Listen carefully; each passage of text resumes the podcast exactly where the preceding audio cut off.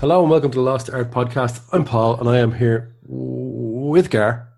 Bless me, Father, for I have sinned. Today I bought Tetley tea bags.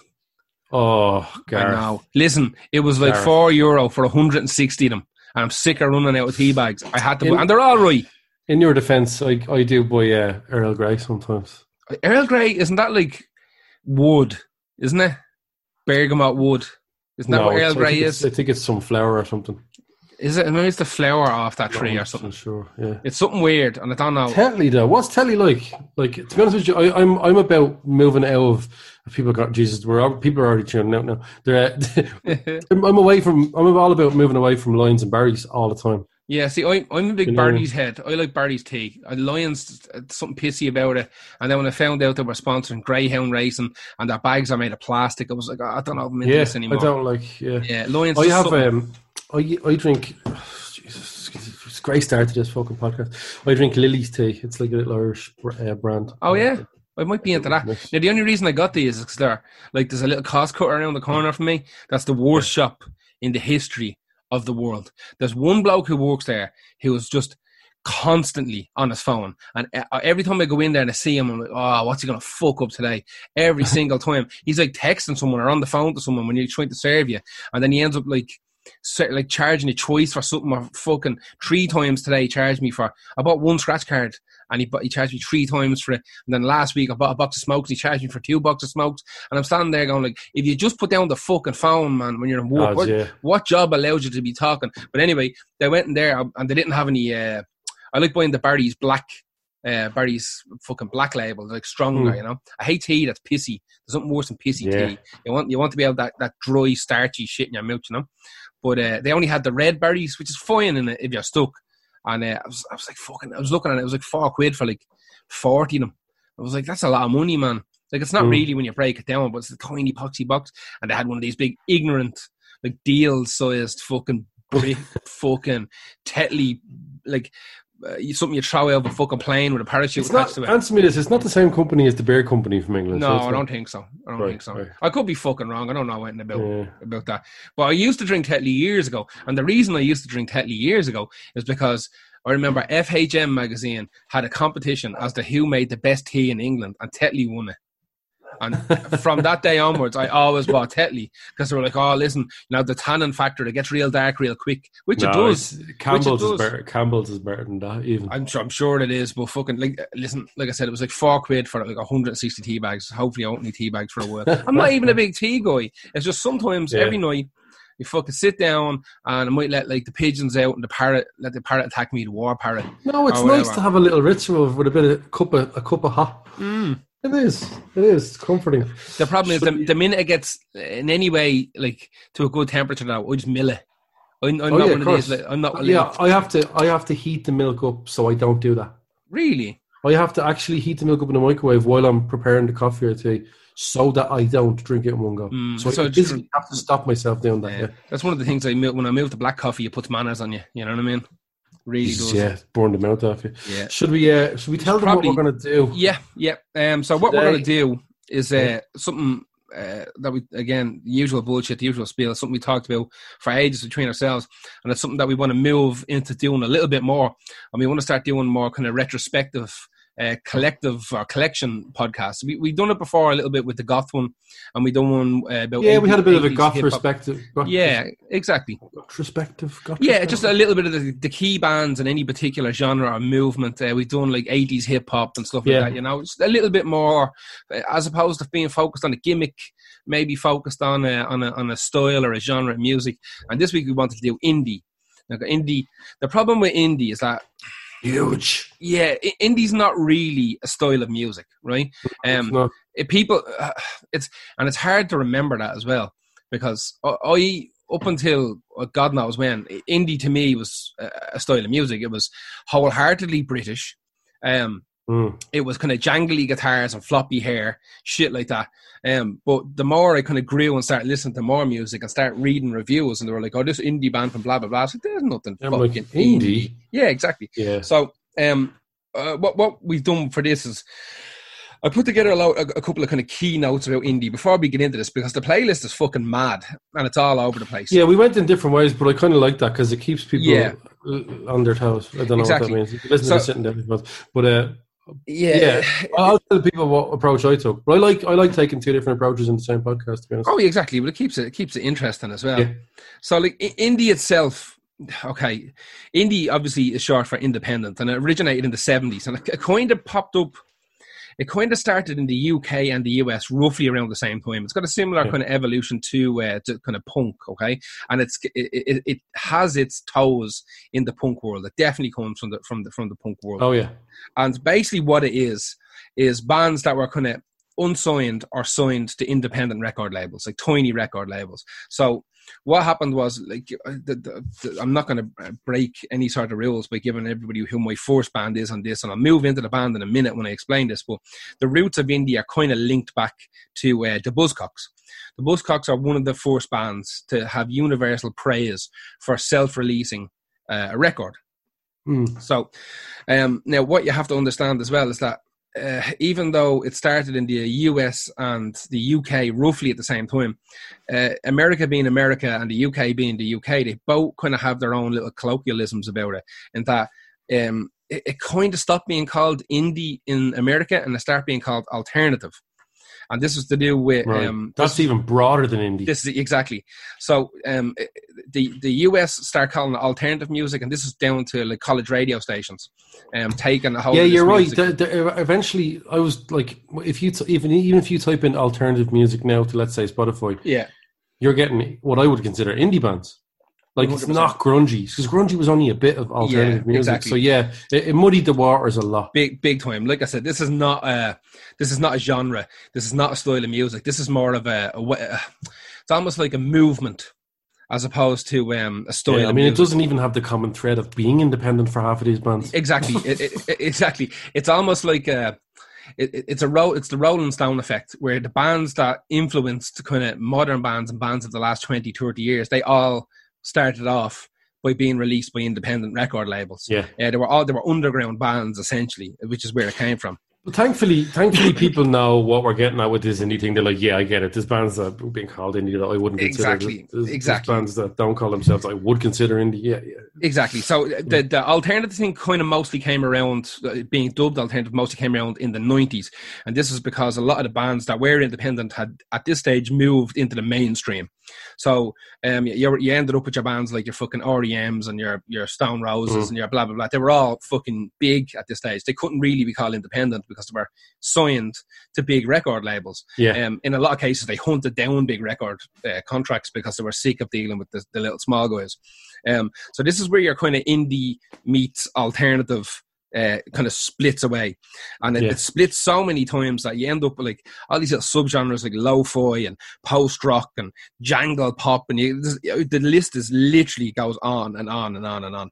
And the, around the 2000s, it starts coming back around again. Where you have we talked about this before with like the Strokes and stuff like that, where around the early 2000s you have this uh, another big resurgence of what could be called indie bands, where um, there was like this kind of was this almost nostalgia for the for the late seventies and early eighties where a lot of bands where they wanted to self release stuff and they went out and they uh, toured off their own back again. Like, once again, very very punk rock.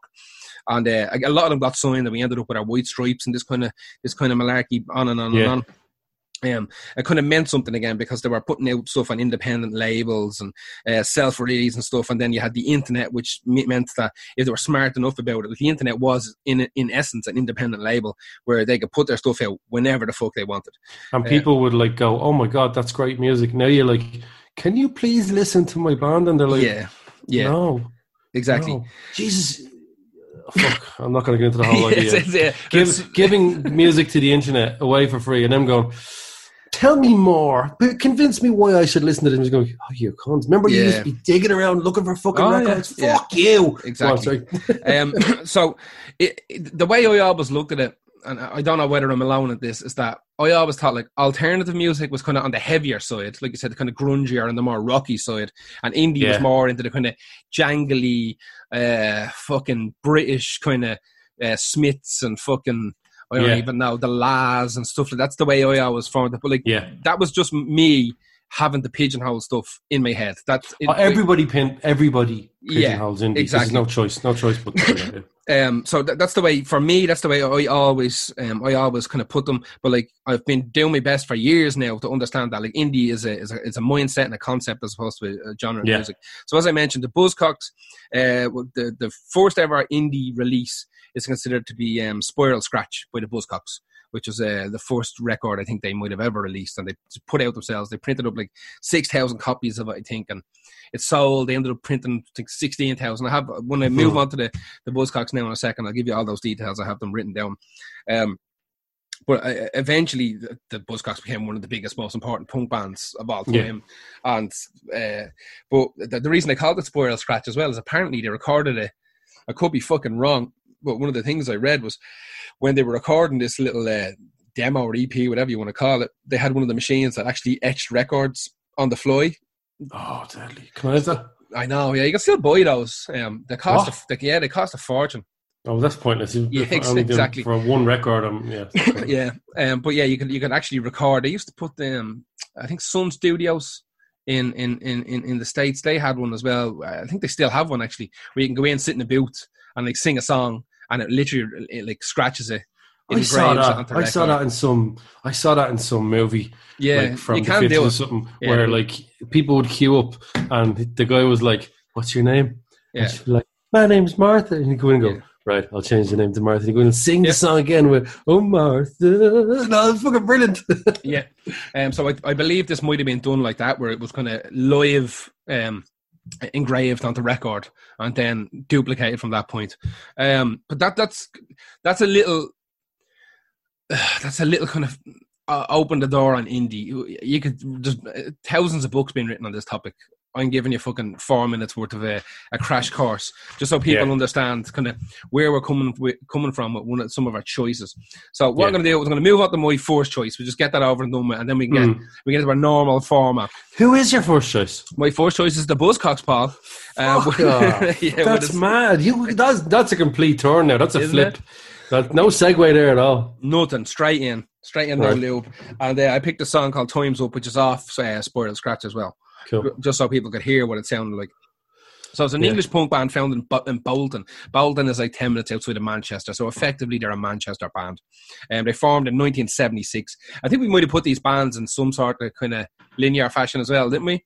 Put them, did we did just like just just so we didn't trip over too much history. Yeah, so we, uh, we kind have of to have. go back to certain things, and we I find it easier to tie it in this way. Yeah, it's loose enough because yeah, it's loose. Enough. It's loose enough, but it kind of we're going to start at the kind of beginnings of the genre and lead you into some more modern day ones. I think. So yeah, yeah, English punk I, I kind of went through the decades with it. Yeah, Yeah. Uh, Bolton, 1976. Uh, they were a huge influence in the Manchester music scene themselves because they were always out and about and they wanted to play. Um, they want they they tried. I think they tried to sign to a couple of little labels, but nobody was really fucking interested. It was 1976. Punk was huge. Um, but it wasn't as big as it was going to be in a year or two's time. You know, 77 is, is the year that exploded with the Pistols, but they were around before that. Stuff like The Damned that already put out some records beforehand as well. But the, the Buzzcocks will be definitely in the top kind of the first two or three bands to put out a punk record. Uh, so they're, they're considered one of the, the godfathers of the punk scene in the Yeah. UK. Um, so they, they went from 76 to 81, then they took a break and they got back together again in 1989, and they're still kind of doing the rounds uh, now. So Spo- uh, uh, Spiral Scratch came out in like 1977, I think the record came out, and uh, like I said, it's it's would have been very influenced by the couple of bands that were doing the rounds, like the Sex Pistols were doing the rounds, the Damned, the Vibrators. They would have all been kind of doing the Mm. rounds before, and these guys wanted to get involved in it. Um, it's the only record that has their original singer, a guy called uh, Howard Devoto, I think. Yeah, Howard Devoto. yeah.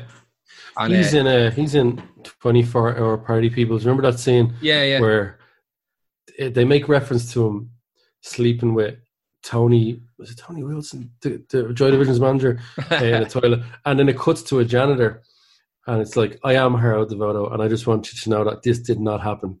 It's fucking brilliant. It's like they, they let him have his say yeah, good, good. by um, acting as the janitor in the movie. It's really clever. he went he went on and had one or two uh, bands of his own that done really really well. He just apparently he's one of these guys. Um, Devoto was just one of these guys. Once it wasn't extraordinarily exciting, he was just out.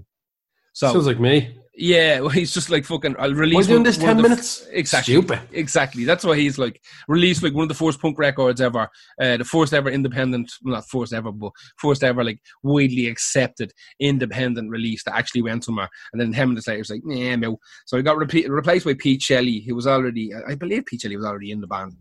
Um, and so, Pete Shelley's at the same been being with them then. And Mm. the whole the whole album was recorded in uh, it's not an album, it's an EP. It was recorded in three hours, and then it took two hours uh, to mix it. Uh, so Wow. five five hours to bang out those couple of songs, and one of the one of the songs on it is still probably their most famous song. Boredom is on there, and it's definitely up there as one of the, the top kind of Buzzcock songs. So they, Mm. they hit the ground running there. Um, originally, they only pressed a thousand copies of it and it sold out. Then they went off and got sixteen thousand done. Um.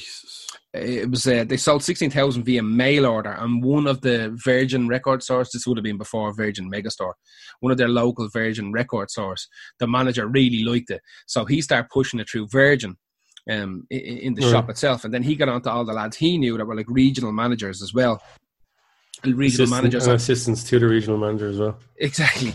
And then said said to these other guys and some of the other Virgin stars, listen, we have this little fucking hot band here and fucking just outside Manchester and they're selling decent numbers and they're local. That's something completely cool and different. A local band is selling 16,000 records. yeah, definitely. exactly. So uh, all of a sudden, then everybody, uh, all the Virgin stars wanted it. And once all the Virgin stars had it, loads of other stars had it, and then all of a sudden they had kind of had a hit on their hands. Now, what happened after this is that fucking hundreds upon hundreds of new independent labels just popped up all over the UK Right. all over the UK. Um, now, the, the band have come out and said themselves, and a lot of music historians have came out and said, like, the reason that this sold so much, it's not really because it was very good. It was just because it was fucking mad weird and completely new. Nobody had ever heard of like a band just self-funding like a recording and releasing it themselves. It just wasn't Yeah. done. It wasn't done. Nobody knew how to do it. So these lads were just winging it, but doing it right. So people were buying it almost as like a curiosity, you know? And maybe even a fuck you. Maybe even a fuck you. But again, you listen, you know as well as me, like say, you put together an event on Facebook and you get a thousand people saying they're gonna come and you might get fifty. You know what I mean? So they're doing the Oh, they yeah. doing the same thing. They sell sixteen thousand of these things, and if they get fucking I don't know 500, 600 people who actually like the band, might come and see them at their next gig and bring them me. Like it's a good way to get things kind of Yeah. organically pushed, you know. But uh, that was the Buzzcocks with Times Up, which is considered to be the kind of founding father. Uh, I said farther, Jesus, like I'm absolute Farther. farther, like I'm from the wilds of in, Inchicore the founding fathers of uh, of kind of indie. Um, the, like I said, the movement itself, not the style of music that we kind of get mixed up. And I, I'm going to keep hammering that home because it's, it's, yeah, it's, it's, yeah, but confusing, but people need to is. understand it's not a fucking, it's not really a thing. it's, but it it's kind of I, is. here- here's what I think it's not understandable. yes, There, I said it. Maybe some people can't completely understand it, yeah, but I don't think we can. Well, we can't anyway. So if you're looking for a clear definition of what indie is and what it should be, you're not going it's not the one. This is not and the one. especially not this episode. yeah, exactly. Um, so that was my first one. Who was your first one? The First, I'll just say how I'm going to approach this Okay. uh, indie retrospective. Um, I have chosen notable moments through Okay. indie that I res- that resonated with me because I wasn't going to start talking about things that I didn't wasn't affected by at Yep. all. Mm. Not really. So that's why on some of these, they're not even particularly bands I would listen to, but I just not. I just really want to. These these are definitely notable times, and move, a lot of them are movements and styles of indie that I saw popping up, and some of them I love, and some of them just will always pass me by, and I'll never go back to them. So the first one, and this was one that definitely stuck with me, um, is Stone Roses. The first like pioneers of like Yeah, what would be considered the Madchester? I fucking Mm. hate that word. I know. I know, I hate it. I know. The Manchester, um, because I just think Stone Roses are better than all of the boxes they get put into. Every single box they get put Mm. into indie, Manchester, Mm. psychedelic rock. It's just so much better than all that. And I think they are one of the most. They are the sound of indie Yeah, in the very, very late eighties and early nineties. That is the sound. That's where indie was. That's indie's flagship right there. Is Stone Roses. I think. And there anyway. Uh, I was a massive fan. I used to have all the CDs. I still have actually all the CD singles from deadly. their debut, and I'm one of the very few people not one of the few people who have their second album. Loads of people have it, but I'm one of the few people who like it. I actually think Yeah, their second album is really good. It's it's not amazing. It's darker. It's a lot bluesier, like rock album, but it's definitely because they didn't release the debut album a second time, which they yeah. couldn't have done. It's so different. It's so darker, and it's so removed from it. Everyone went, oh, "No!" And I wouldn't mind. It was fucking like ten years later or something. I can't remember. It was years later It was anyway. So it's later. never going to sound the same. Um, I always liked the way the Stone Roses kind of. I, I remember years ago, even just looking for. There's not really a massive amount of interviews. They don't like talking to the media. They never really did their things. The media don't like them or hate them. They're just yeah. normally I when, always, when you when you ignore the media, you usually get bashed. yeah, I always got the feeling that they didn't do interviews because everybody in the band was like mad in their own way, and it would have just came across as a fucking circus. Possibly, yeah. That's always the feeling I got off them. That it was like like, almost all the bands. If you go back and look at that Manchester scene and that, look at I don't fucking know Happy Mondays or Yeah. even further on into Black Grape or whatever. You know, pick pick any of those kind of bands.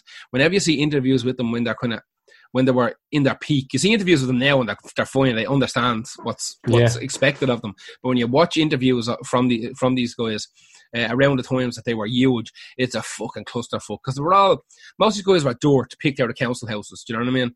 And Yeah. you, you throw some money at them, and the first thing to do is buy the biggest block of hash and the biggest bag of coke and all the pills in the world. And maybe a new guitar. Like maybe a new guitar. So the, the label buys them a new guitar and builds them for it. You know what I mean? Yeah. So But I, I have, yeah, you, you often see the interviews, and they're like, first of all, they can't do the same interview twice. So if they've already done an interview Yeah. were remotely, uh, like, sort of responding to the questions, they won't do that again for the next person. Like, oh, we Yeah. did all this already. We do this again. You Yeah. can see them, and like, Ian Brown's an interesting guy, and so is John Squire. They all are, but Yeah. they never wanted to talk about it. That's part of the swagger, though, as well. big The swagger that started Britpop. Yeah. is Because they were is- cool as fuck. Like when you go back they and were look, cool, but yeah, they were genuinely cool as fuck. yeah, genuinely. I really think nobody. I don't know. Maybe Lou Reed told them, and Iggy Pop and John Lydon told them how to be like this, just b- Maybe. by accident. But I don't know. I always got the impression that it was never forced with Stone Roses. So, like, I didn't really, I didn't really go mad when they broke up. But I just, I just knew that like I was waiting around for that album for a long time, and I still liked it.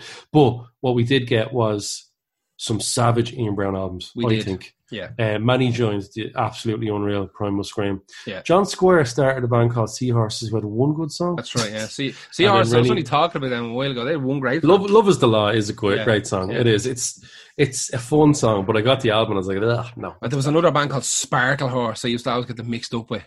Oh, Sparkle Horse is Yeah. way better. Yeah, Yeah, that's more of a. I think they're more of a folky kind of indie. I think so. I can't fucking remember.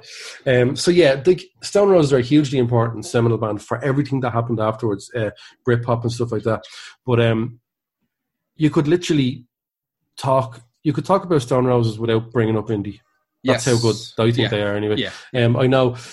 I know loads of people who hate indie, but they still love Stone Roses, and that says to me kind of a bit because "Fool's Gold" is an unreal song. It's absolutely incredible. It's Mm. almost perfect. Uh, love spreads, and then you've got. I know loads of like metalers who love "I Want to Be Adored." It's Mm. gotty, it's gotty, it's It creepy, it's yeah. unnervy, Yeah. and it's one of the most well written songs of. I Want to Be Adored was the fourth. Is it is 89, 90, 89, 90, yeah. Mm. So uh, that's the first big one. That's my that's my first notable Manchester, the beginning of that, and yeah, that's the Stone Roses. Cool. Who are we moving on to now? We're moving on to REM. Okay, now Yeah, this, is the REM. college, this is the American college indie. Yeah, very much Yeah. so. So th- th- this to me is where, um, where the kind of line is drawn between that kind of British indie and American alternative music. Um, these are for me they're kind of the, Jason nearly like the the poster child for American um indie and alternative. So Yeah, uh, I always considered I like REM, but I'm not like I- I forget I like REM. If you get me, there's just so much yeah, styles of REM though. So many. There's 15 because albums. if they're going from the 80s, like Yeah. you know I mean? So, So they formed in Athens, Georgia, which is where the B52s are from as well. And actually, Yeah. there's about 10 bands from this fucking little city um, in Georgia, which is mad. From the 1980, and they went all the way up to 2011 before they knocked it on the head. So their first um, first single was in 1981. It's called Radio Free Europe on a little tiny indie label called Hibtone. And they stuck around with Hibtone for a little while. Um, they actually bounced kind of from indie label to indie label. Um, eventually, they would go on to sell 60 million. Um, sorry, Yeah, that, that's- that, that's a lie. that's- 90 million. 90 million. 90 million. I didn't think they sold that much. That's yeah, crazy. 90 million albums worldwide is what they sold. Jesus. Yeah, their, their first mainstream hit was in 1987. So, um, like I said, they formed in 1980. Their first single was 1981. So within six years, they brought out the one I love, and that was that done fucking bananas. Don't give up, lads. That's what we're trying to say. Actually, no, that was the 80s when, when music worked properly. Yeah, So, exactly. Don't, don't when give was a scene, yeah. Um, Seven, it just takes seven years and you get that one hit. exactly, yeah. So uh, that fucking this one goes out to the one I love for whatever. That's just, that's such a great song. It's a great song. So that was their first big mainstream hit. They'd had a, they'd had a bunch of other songs that done particularly well. Um, the song I picked is a song called Bandwagon, which is off a, kind of a compilation of the really really early stuff, and it's actually real. Listen to it; it's fucking mental, man. It's fucking mental listening to it. I Um, don't know this song. Yeah. yeah, I, I I wanted to pick uh, something kind of off. Uh, most of the songs I picked are kind of weird or slightly You know, weird. for the purposes of the podcast, I really could have listened to it, but I was so I was up to me bollocks I, this week. I, I was up to my balls. I just Yeah. finished the this this podcast like in my head, yeah, just like before we sat down. seconds was- before we sat down. Yeah, Yeah. I, I finished writing about an hour ago, so yeah, I'm, I'm with you. Um, I did actually have. I wanted to sit down and listen to all of them, but it's not going to happen until the podcast is over, and then maybe we'll talk about it maybe at Lost Art TV or something later. Um, Yeah, well, I think all my ones are fairly obvious. To be fair, so you can skip them. uh, and just listen to the ones you know already. yeah, exactly. Yeah. Um. So uh, what happened was, uh, as we- we've talked about with a million other bands, the, the kind of this weird uh, bidding war erupted. Um, weird bidding war erupted. And they ended up signing to Warner Brothers in 1996. Um, for I think they gave him 80 million. $80 million signing fee, which I think at the time was like one of the biggest, and actually, no, it was, was their most expensive record contract ever at the time. Um, 80 million to sign them on. Uh, their next album that they brought out was called New Adventures in Hi-Fi. And what's fucking great- it's a phenomenal album. great album. But what's fucking mad about that album is that they recorded um oh, the, the vast majority of that album was recorded during sound check sound checks while they were on tour. Really? So yeah, so they're on stage. They had their engineer with them, and while they were fucking warming up and sound checking, they would play new songs and stuff like that. that's brilliant. And that's how they recorded the new album while they were on tour. So they did, never had to fuck off. Um, back then they did go to a studio for overdubs and obviously mixing and whatever. Yeah. Um, but they recorded the vast majority of it on the fly uh, while on tour. Um, they had this is something cool that I found out before they were called REM. Um, they were They were called IBS. they were originally going to be called. They had it was a toss up apparently between uh, a couple of names, but one of the names was Cans of Piss, which I think is kind of cool. Cans It's of cool, Piss. but I just I can't see a GG Allin song title Yeah, being exactly. like for someone who's singing a and uh, the, I will find a river. Yeah. Yeah, Yeah. and uh, the other name they, they considered was Negro Eyes, which I, Yeah, don't go with that. Don't, don't go with that. Skip Like not going Scra- scratch that one. Scratch especially not when you're from fucking Georgia. Um, But anyway, most of the success Wow. came from the American college uh, radio, which was a huge deal. Even when I was in my first band in like the late nineties, um, or mid nineties, should I say? Yeah, it would have been mid early mid nineties would have been my first band, and uh, that was a big deal. Was trying to get like songs burnt on the CD and mailing them to American like college radio stations was a big, big fucking deal because that's where bands were being made. It was that simple back then. Uh, nobody was playing kind of alternative music. Nobody was doing anything with it. But if you No, you get it into the to- hands, Now you just right have to DJ send. And I know I'm sounding very old and bitter about the music scene in this episode, especially because I am in the middle of doing an album that's going to Yeah. be posted posted to the sea. Uh, so now it's now it's that sounds cool. You see, hoping you hear something back, or even just Yeah. hear on radio. Now it's like forwarding an email where you're trying to have a cookie. Quir- Yeah. quirky kind of headline go i know you've got 7 million demos today one Yeah. one tiny uh, online magazine but you know, you know It's, it- it's mad the way it's gone like that. Where it's like I know when I was trying to get reviews from my yoke and I got zero. Like I mailed out so many different places, Did and uh, no one got back to me.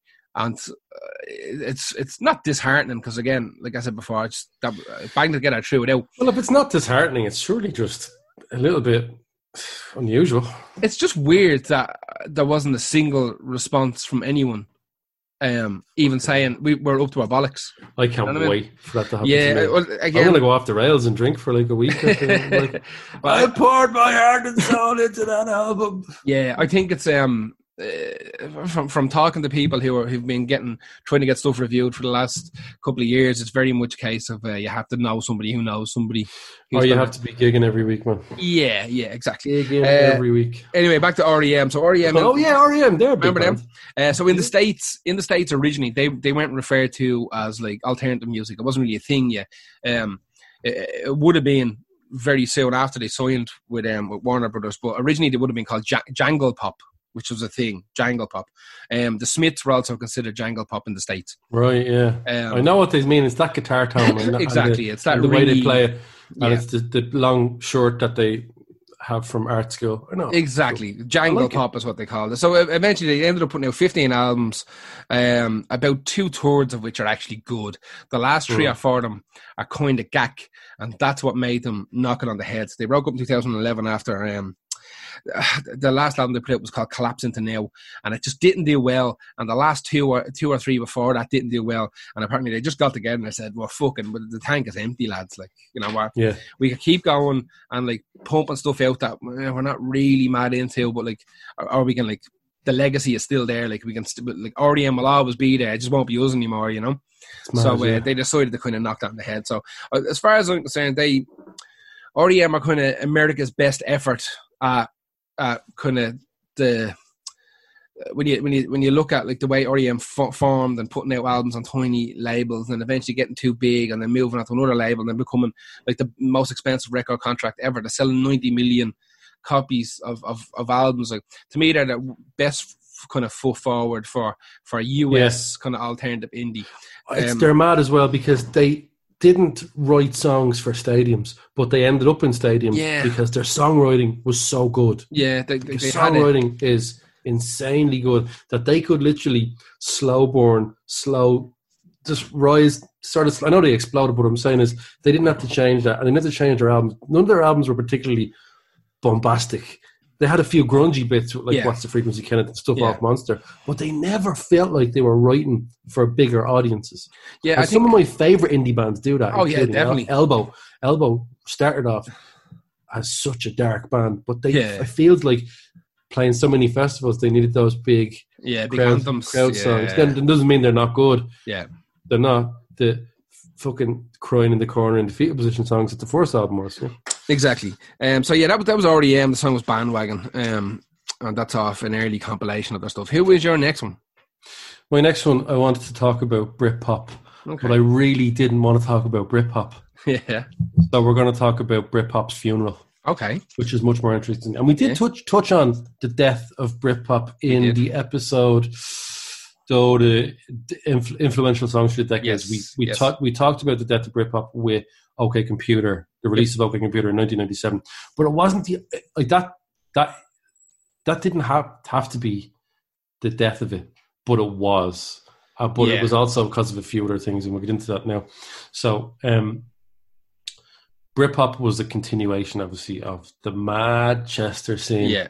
that Oasis were massively influenced by, Hmm. uh, and the Stone Roses and stuff like that.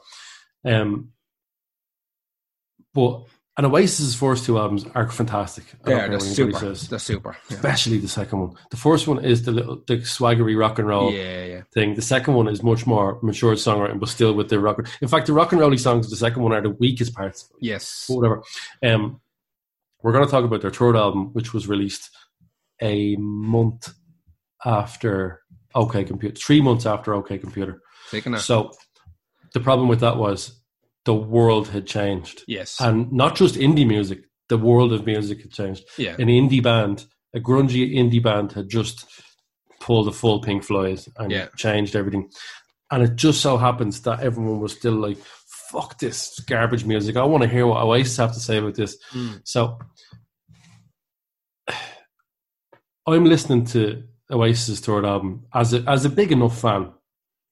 My mind has already been changed about how things are going. I don't Yeah. want to act like a, a, a me retrospective of what Mm. I thought things were what happened back then. Like I was, you know, I knew things were going to be so different from that moment, but I did. I fucking did, man. I really knew Yeah. things were going to be. I think everyone did. I went, oh Jesus, Yeah. When I heard it, I went, on? "What's this?" Yeah. yeah. So, still being the Oasis fan I was, and all my mates were monster Oasis fans, and everybody I worked with at the time, when we when it was released there was people listening to on min, like the little mini disc players, not the mini disc, the Discmans and stuff like that. I think, I'm pretty sure they were, Oh yeah, or even just maybe on tape or something like that, or on their lunch breaks in work to talk about it yeah. with each other afterwards. It was so big, and I listened to it at home, um, that night I think, and then I came back into work and everyone was going mad about it. But the problem was when I listened to it, I got to track six, and I knew by then that our Oasis were burnt out, Yeah, there's nothing left in the tank. and that's the track. Uh, the track I picked, uh, "The Girl in the Dirty Shirt." It's shite, and I knew I hadn't figured out the album by then. I if the first five tracks, there's a couple of good songs like. Uh, I'm trying to remember what's on this album. I'm just looking at it here now. It's Um, view album. What's on here? Do you know what I mean? My Big Mouth, Magic Boy, Stand by Me. Yeah, I so, hope I so I the first know. song, do you know what I mean, is actually a good song. It doesn't really go anywhere, but it's a good song. It's Yeah. a good, like, uh, Magic Pie is the first one that Noel sings on the album, and I actually Mm. quite like it. Uh, I Hope I Think I Know is not a great song, but it's it's it's old Oasis. But it was Yeah. when I hit this song, I went, no, I, I already know. I already Yeah. know how I feel about this album. Oh, all around the world is on this. Jesus, fucking garbage. I am The- the, the bin man.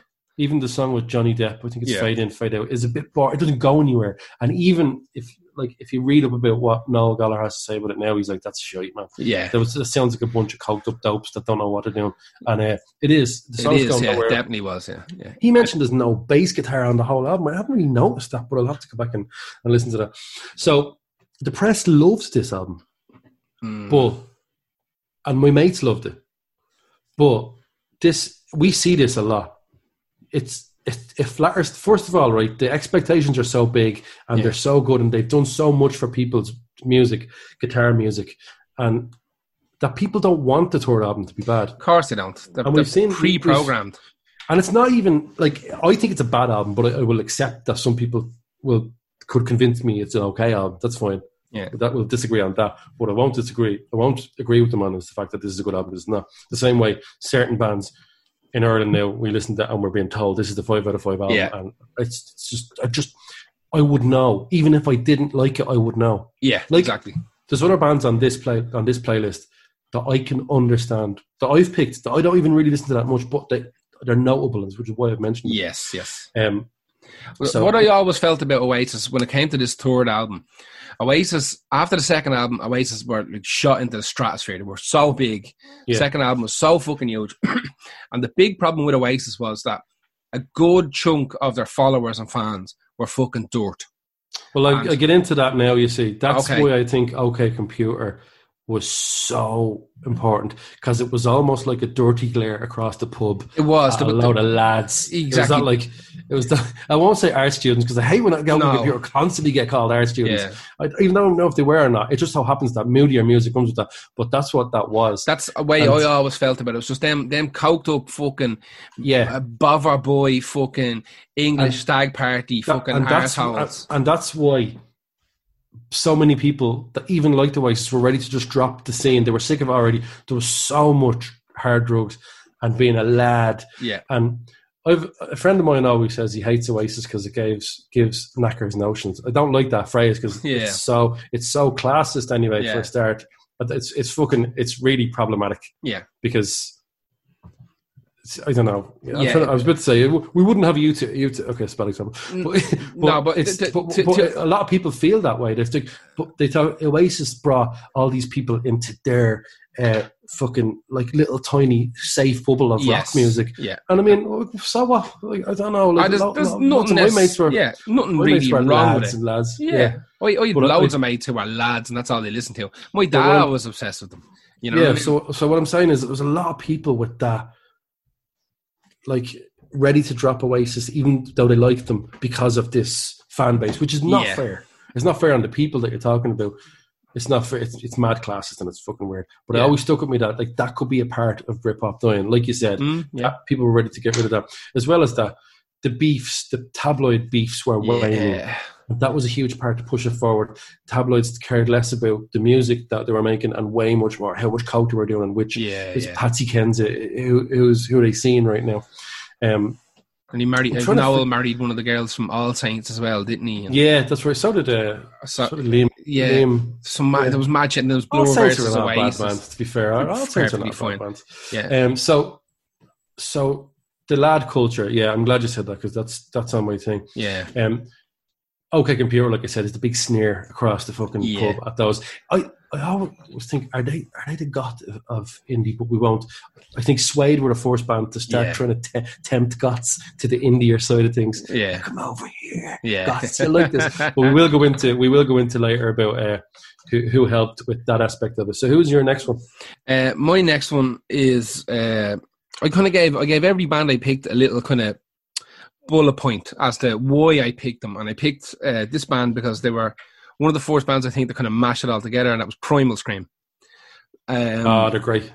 yeah, the, I have a love hate relationship with Primal Scream, and that some of the stuff is fantastic, and some of it is dirt, and they know that as well. yeah, and I uh, just have I have like they've made two of my favorite albums. I Exterminator and Scream, and Scream, Screamadelica, Delicate, yeah, the two of those. Yeah, like of th- those those albums are, are, are fucking fantastic. Now, uh, I picked a song called Imperial, which is off um, uh, Sonic Flower Groove, which is I think the first album. I think so. um, formed in Glasgow, in Scotland, in 1982. Yeah, they've, they've there's there's a good case to be made here for Primal Scream being a super band as well. Uh, gee, you got they, Bobby from yeah. They ended up with, with fucking. I got. I have a couple of names written down here. I'll get through them. Uh, but they ended up going through 22 members, um, throughout the career of the band, like which is fucking batshit mad. So it's formed by uh, Bobby Gillespie, who uh, founded them while he was playing with the Jesus and Mary chain. So he was a drummer, wasn't he? He was a drummer for the Jesus and Mary Mm. chain. So what he was doing is that he was kind of doing double duty. Um, he was doing the the Primal Scream thing, and he was doing uh, Jesus and Mary chain, and. The Jesus Mary chain turned around to him and said, "Listen, you need to pick one." So he picked his own band. He picked He picked, better, he picked a better band. Well, that's up, up for debate. We'll see. No, it's not. Um, no, it is. Jesus, so- very, very important. But I, I the Primal Scream have better songs and music's better songs, man. Yeah. So uh, ended up getting signed to Alan McGee as Creation Records, which is like one of the most important record labels, probably of Yeah. all time. Who also Oasis. got Oasis as well. yeah. A, a hundred other fucking bands that are incredibly important. Um, if you go through the the, the kind of the rogues gallery of, of bands that Alan McGee signed, like is he might be a fucking bit of an arsehole, but he um he has the fucking ear, like he has Got the, the ear fucking yeah. ear. Um, now what they done, this is why I think they're important, is that they jumped from scene to scene, which is fucking mad. They Yeah. like they they, they jumped from like acid house to psych- psychedelic stuff that jangle pop rock and roll shoegaze dance music like they they ended up banging all of it together um eventually Mani from the stone roses jumped in um he played he playing with them for, for for ages um i think the the drummer from the stone roses came in then as well at a later date I think that Reni played with them for a little bit, maybe live. Reni does a lot of stuff live. He doesn't really. Yeah. He's got one out. He's got one band, something in the order, Ruffles or something like I can't Yeah. remember. There's, there's so many of the fucking things, but there's so many. Uh, yeah, they ended up with uh, Kevin Shields and My Bloody Valentine playing with them for ages as well. He's like a Hmm. temporary, permanent kind of member. It's like Yeah. if he if he can, he'll do it. You know that type of thing. Um, they've had so many session musicians come in and out of the band over the years. Like the the timeline is fucking crazy. Uh, They play with like a lot of backing singers as well, especially with the Screamadelica stuff. yeah, They've they a lot of backing singers, a lot of kind of extra musicians because they, they had some albums where they went real heavy down the kind of synthesizer route and kind of Yeah, uh, pre-programmed stuff and let the the dog standard instruments sit in the background, and then sometimes they bring it back where they kind of. He said himself, um, Bobby Gillespie, kind of they they went from that jangly style to like rock. Where they just, he said, like, we just discovered rock and roll, and we realized we were a really, really good rock and roll band. So yes. start- you get that song "Rocks." Do you remember? exactly, get your rocks And then, off. Yeah. and then, like that was after Screamadelica, I think, wasn't it? Uh, that was, I think, I can't remember. I, is that not off Screamadelica? I It don't is off it, is it? I think it's off. No, it's not. If it's Couldn't not, be. it's off the fucking one after it. Um, because I know Exterminator was a couple of years later. Um, because they start writing weird, weird political songs. Then he he got in he got in big trouble as well. He started fucking.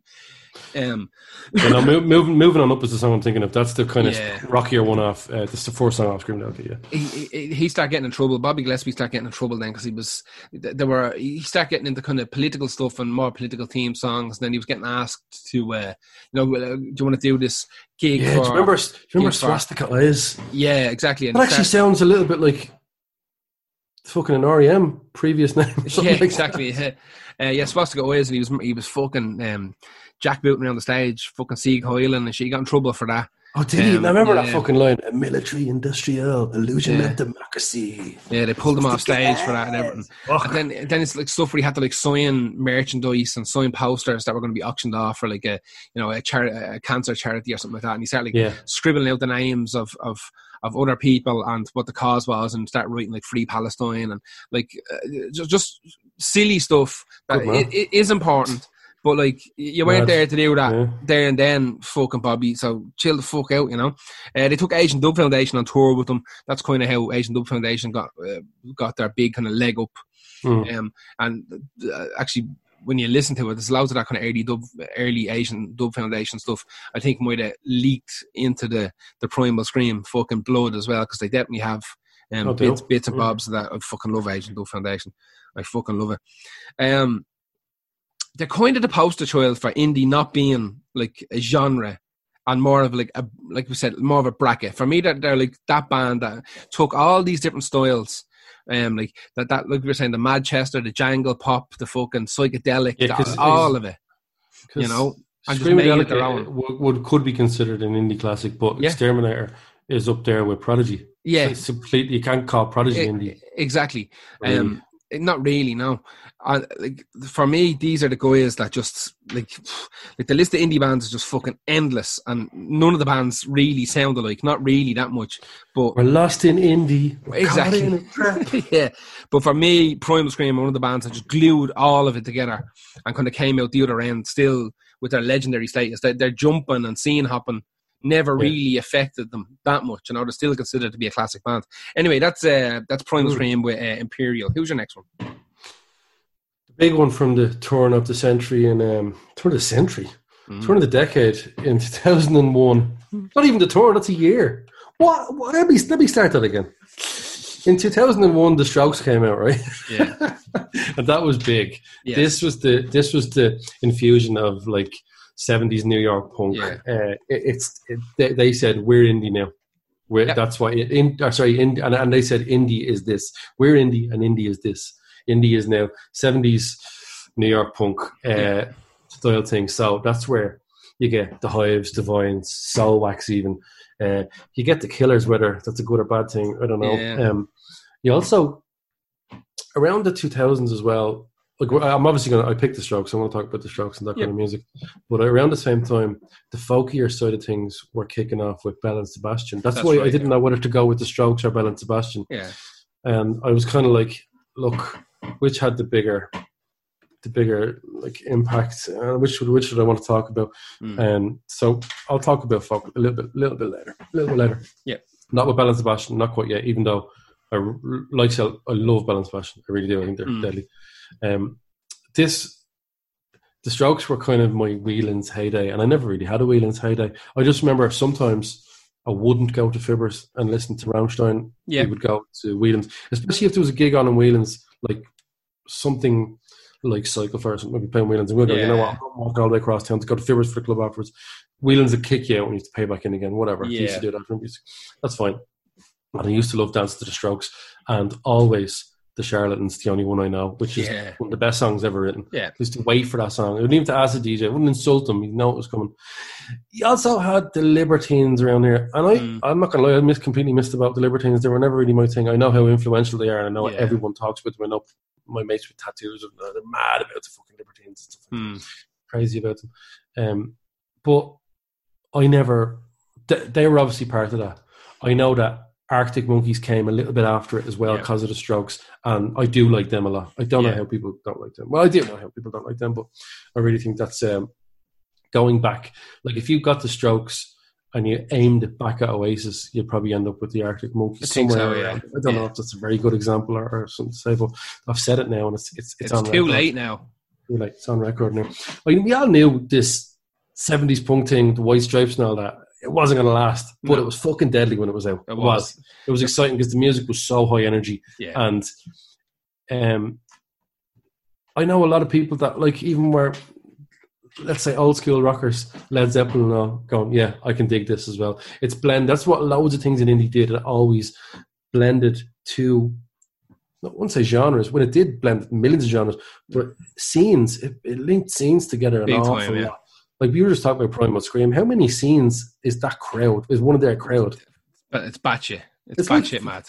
They remind me of Killing Joke in a lot of ways. They Yeah. had, they went from a certain sound and went, you know what's deadly, mad, like aggressive, industrial, uh, political music. We should do that. It's like really, yeah, yeah. So That'll work. yeah. So I look at like I said, look, we knew this we knew this wasn't gonna really work for long, and it didn't. Yeah. I'd say by two thousand and five, a lot of strokes like kept going with a few bangers, but I mean I can't really I don't really know Yeah, any songs off their third album. I don't know any so- off the, the hives. I think the were the cardigans no, the cardigans were earlier than this. They were ninety late nineties Yeah, yeah. around we were thinking the same time, like because the hives were Swedish and, and uh The hives were super. The that, that those first Yeah. couple of hive songs were fucking great. Like like I said, that high kind of high octane kind of rock and roll style that was doing the rounds at the time. That was definitely like derivative of like MC5 and stuff like that. You know. oh And- definitely yeah, yeah. I had that. but it was so fucking good. Even like I was never mad into the White Stripes. I was there when Jack uh, Jack White got the shit kicked out of him in Detroit once. I was in a pub. Yeah, yeah. Um, I don't know who the fuck it was beat the shit out of him. Um, they remember that song, the Hotel Yorba. I love that song. Yeah, so fucking that's an actual that's a place. Yeah.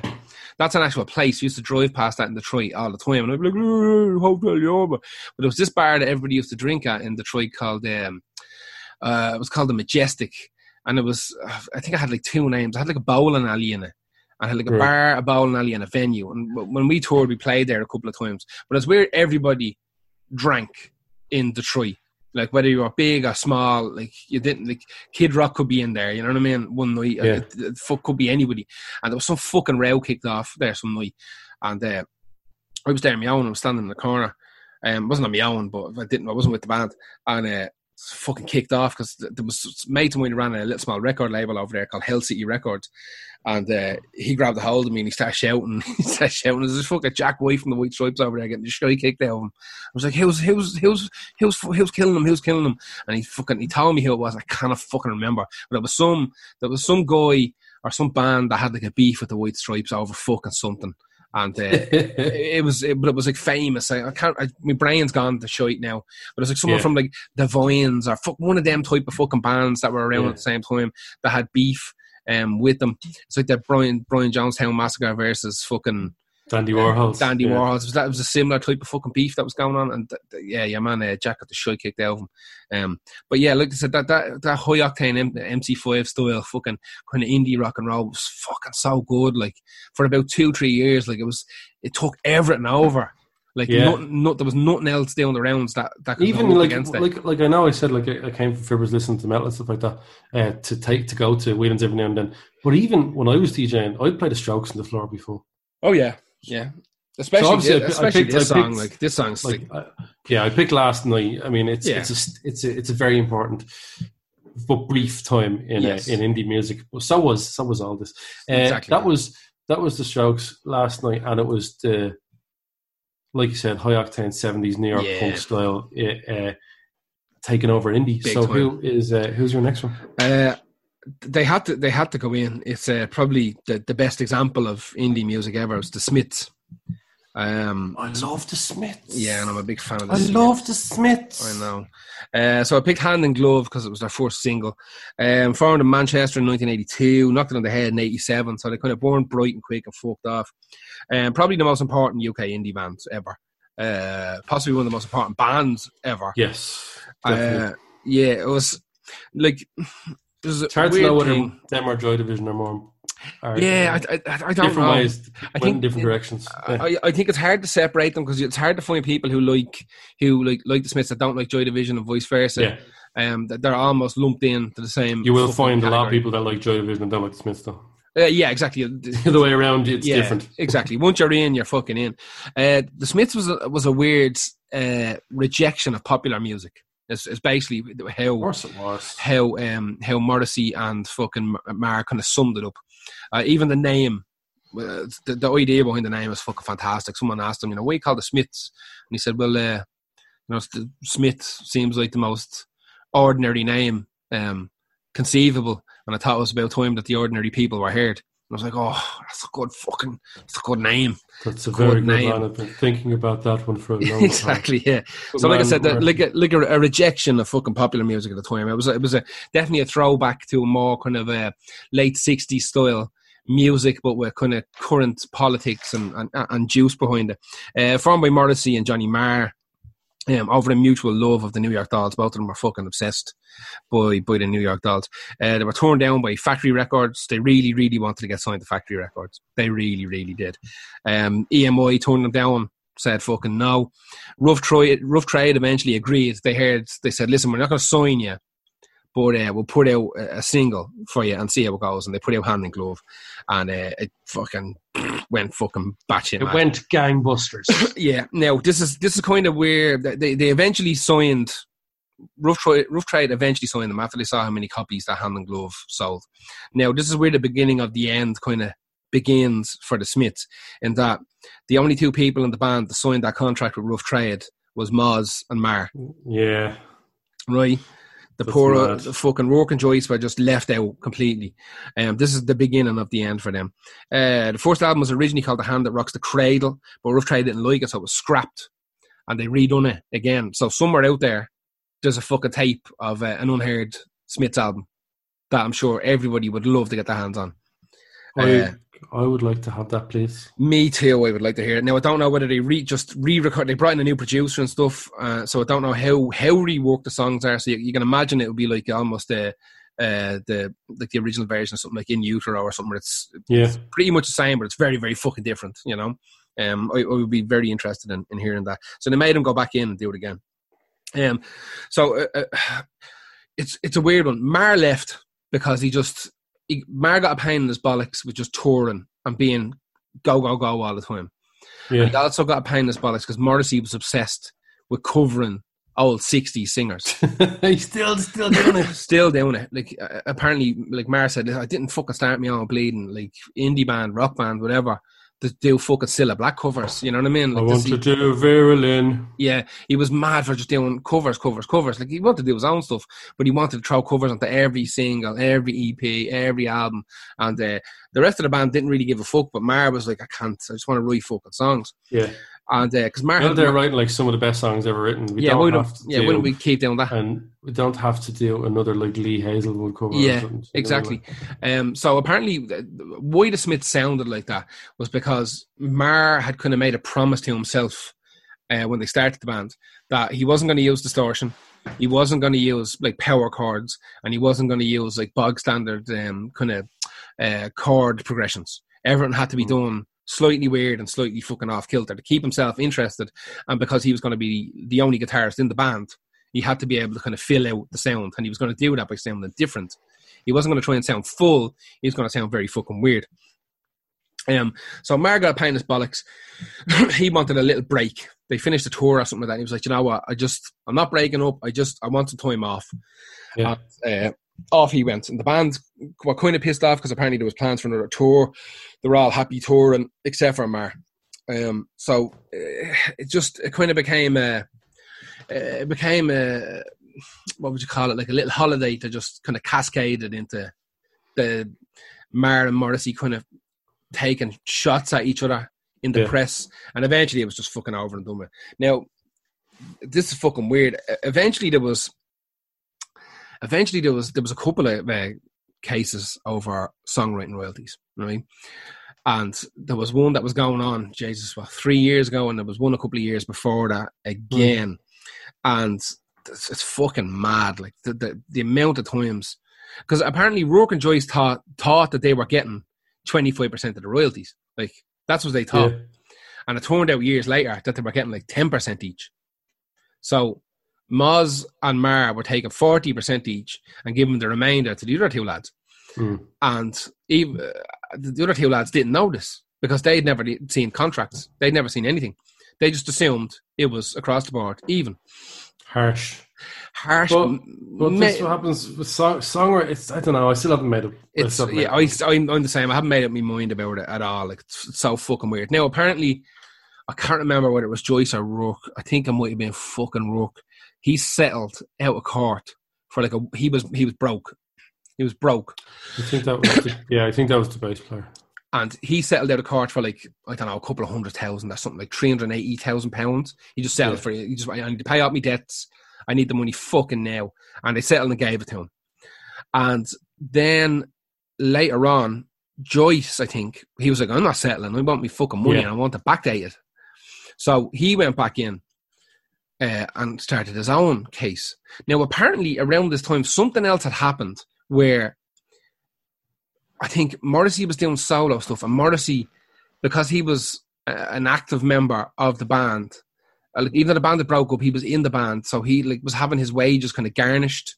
So for every like four pound he made, a pound had to go to fucking uh, had to go to um, Joyce or Rourke or something like that. He was getting real Yeah. fucky, and he alluded to the fact that like they had all met up before the case, before the court case. All four of them had met up, and they'd come up with a deal. And Marr and Moz peeled off like the guts of a million or something, and gave it to them. Like he, they, Moz and Marr thought this was all sorted, and then Mm. they, they get hit with case after case after case. Now, apparently, after one of these trials, uh, a judge, a judge said in court in front of him um, that he was going to rank the band's intelligence. And this is fucking mad weird because it's not going to go the way you think. He was like, okay, Rourke and Joyce, basically, you're unintellectual, you're stupid. You're stupid for letting this happen to you. Um, you're stupid for not dealing with it earlier, and uh, you're, you're fucking you're stupid for the way you're dealing with it now and settling out of court and all this type of bullshit.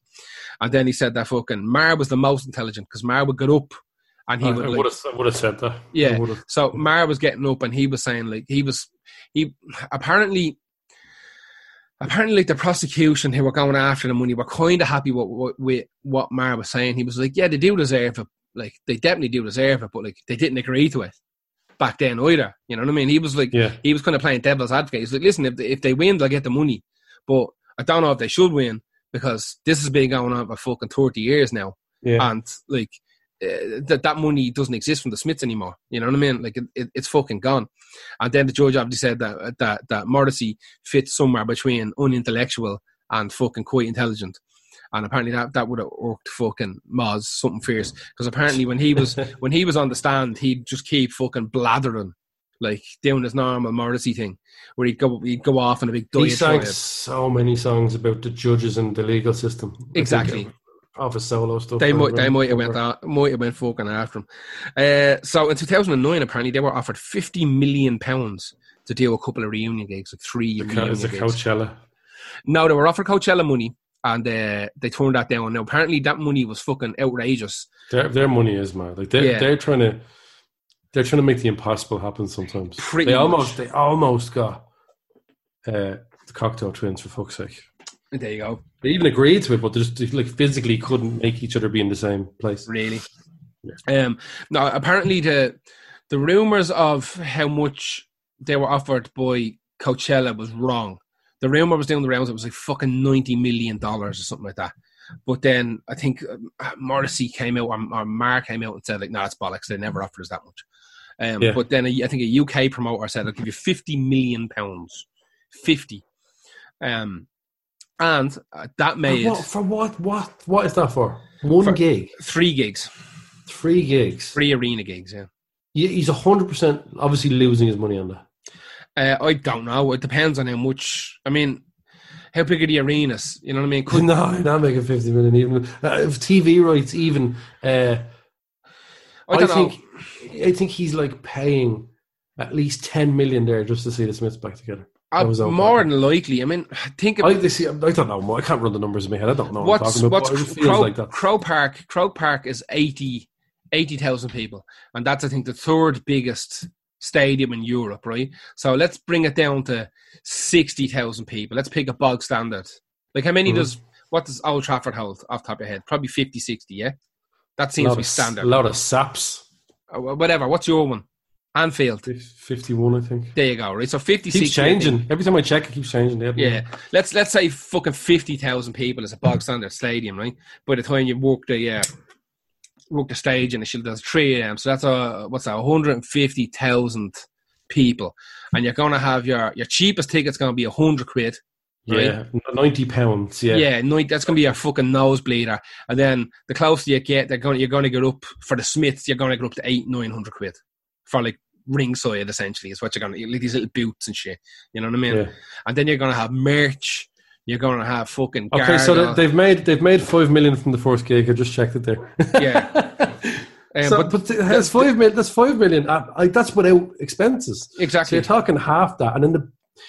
Sorry, yeah, I don't like that's what most of the I- promoters that- made. I, am yeah, I'm with you here. I don't know how you Yeah. make 50 million off three Yeah. gigs, but that's what they were offered. Now maybe yeah, no, I, gonna- I, I think people just would do that. Yeah. maybe they're going to make a documentary about it and sell it to Netflix and sell it Blu-rays, and like, I'm sure there was like an all media thing, and they're going to record Yeah. it and sell the LP. And, Oh yeah, you know, you know what I mean? There's ways of making background. sponsorship. Yeah, no. exactly. You know, you get fucking some prick in the fucking who's going to give you 10 million. So like you'd have ways of offsetting it just to put the sneakers brand on the fucking on the stage. You know what I mean? Which Morrissey might not agree with at all. That's the fucking you know because they're going to make sure that they they've the last fucking saying it.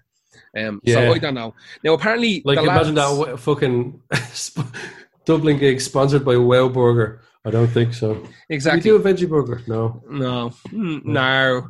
I remember we were in, when we were in Poland, right? And uh, Morrissey was playing in in Krakow. That's real fucking funny. And uh, went out the night before the gig. Went out in the piss with uh, Boz Boorer, who was Morrissey's guitarist, and Morrissey's cousin, who was like um kind of like stage manager for him. His name is Jay. Lovely lads. We went out in the piss. And uh, fucking all over Krakow. Had a fucking great night. Next night went to the gig and then they, the next night off as well. So we went out again. But during the day, we went over to the hotel to hang out with the fucking lads. And Morrissey ordered like, there was like 20, 30 people, I think, on the guest Mm. list or, or on, the crew. So everybody's like Yeah. sit, sitting around in the hotel. And he was like, uh, Can I have whatever, 25 people? So can I have 25 toasted cheese sandwiches, please? And they came down with 25 toasted ham and cheese sandwiches. And there was, there was murder. There was fucking murder. So, uh, yeah, it wasn't, wasn't a good time. It was real awkward. I think we sni- we, we slipped out. The hotel was literally literally like on there O'Connell Street type of thing. Fucking snuck out. Yeah. yeah. But um, apparently, uh, Morrissey and Marr got together to talk about this offer, this fifty million, and um, Right. they decided against it. And they said, um, Can you what- imagine being other two? Oh, you fucking pricks! Yeah. H's. Yeah, I think, but what had happened is because they'd been brought to court so many times, I think the lads might have been just cut out of the loop completely, you know. Now, they might have brought them back in just for the fucking sake of it, but who knows? Um, but apparently they did, they did get together, they talked about it, and they said it's, it's like, it's, it's loads of money and all, and it's like, it's not about money. Apparently they want, they want the, they kind of want the history of the Smiths to be unblemished. They don't want to go up and make a bollocks of it, Yeah. you know, which is great. They just, it's done. And uh, Like so many bands did. Stone Roses got back and did it. Mm. It's- what it is. I don't think it sounded amazing. yeah, Um, I think one of the things that Morrissey said was he said like I've been a solo artist now for way longer than I was in the Smiths.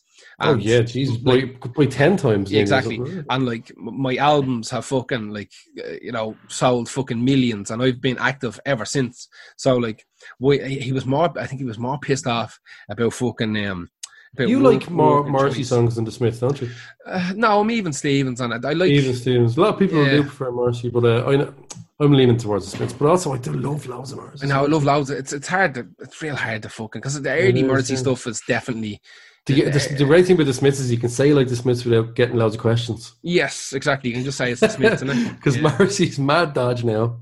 Mad dodgy. mad Roby, like God, God help the cunt. He's fucking Not the ropiest, but this really not Just- just. Ugh. yeah, but he's mad. He's fucking mad, man. He's Like, mad. He's batshit, man. Anyway, that was the Smiths and fucking talk about that shy all Yeah. fucking day and night. But uh, one of the things that Morrissey did say was that I don't want all the work that I've put in in the last fucking like thirty years as a solo artist, um, to be reflective upon fucking Joyce and Rourke who've done fuck all. Um, for them to just to get a massive payday because I've been fucking touring and Marr's done a bit with like Modest Mouse and shit like that. Both of them Oh. stayed active. He was real fucky about that. Oh. You know? And uh, so he literally said it. This is why you're not having yeah, what would be maybe even a million quid each for Yeah, and apparently, like Ro- Rourke Joyce put out a statement giving it about Morrissey, and uh, he put out like a counter statement said they should be they should literally be sending me letters of thanks every week because if they had a different singer, they never would, would they never would have made it further than the post office. well, were his exact words. If they had another singer, they never would have made it further than the post office. So they should be sending me letters of thank you every week for being involved in the Smiths. Anyway, that was the Smiths. Who's your next one? Well, the last one obviously I picked was the Strokes in 2001, and just a year after that album was uh, "This Is It" was released, which is is a great album. We had a lovely resurgence in kind of Joy Division influenced indie rock, and one of the most important bands in that resurgence was Interpol. So I've picked Interpol PDA from the just literally the year after 2002. I think this is uh, important. This was when they started to bring a feel of the 80s back in. Yeah. So the Strokes had gone from the 70s, and just a year later, we are going to jump into slightly 80s. Now, I say the 80s, like Interpol have a- an 80s feel to but I think that they are one of the. Turn on the Bright Lights album is is really Mm. fucking good, and uh, I think that's it, it gave rise to like the editors' uh, White Lies, which then gave sort of Bloc Party uh, rise to that, which then gave rise to more serious, less serious stuff like test icicles. But just going back to the, this stuff, this stuff Interpol is more goth friendly. I think this is the first time I, I can literally name a shitload of goths I know that love Interpol. Mm. And and like I mentioned earlier, that Suede were the first ones whispering in their ears about indie Yeah. music. Interpol are the ones I think that really set a standard. Uh, with that, it could be Joy Division, but it's not just a Joy Division clone because now, as it stands, there's six billion, eight twenty billion point five Joy Division clones in the band Yeah. yeah. because they took a feel of it and did it. But you can't really do it. Interpol had that feel, but they really had their own songs and their own feel as well. So they're somewhere between shoegazy stuff and maybe like even just the, the stroke stuff that was happening at the time. Yeah. They're also from New York, so I think that they Right. like like the Strokes would have had influences from Blondie. Mm. I think everyone that comes out playing guitar from New York has to sort of have a New York Dolls or Blondie feel. New York Mm. Dolls from New York. I know it's a stupid Yeah. question, but yeah, yeah, yeah. I mean, Boards of Canada are not Yeah, true. Yeah, Canada. York, yeah. You know what I mean?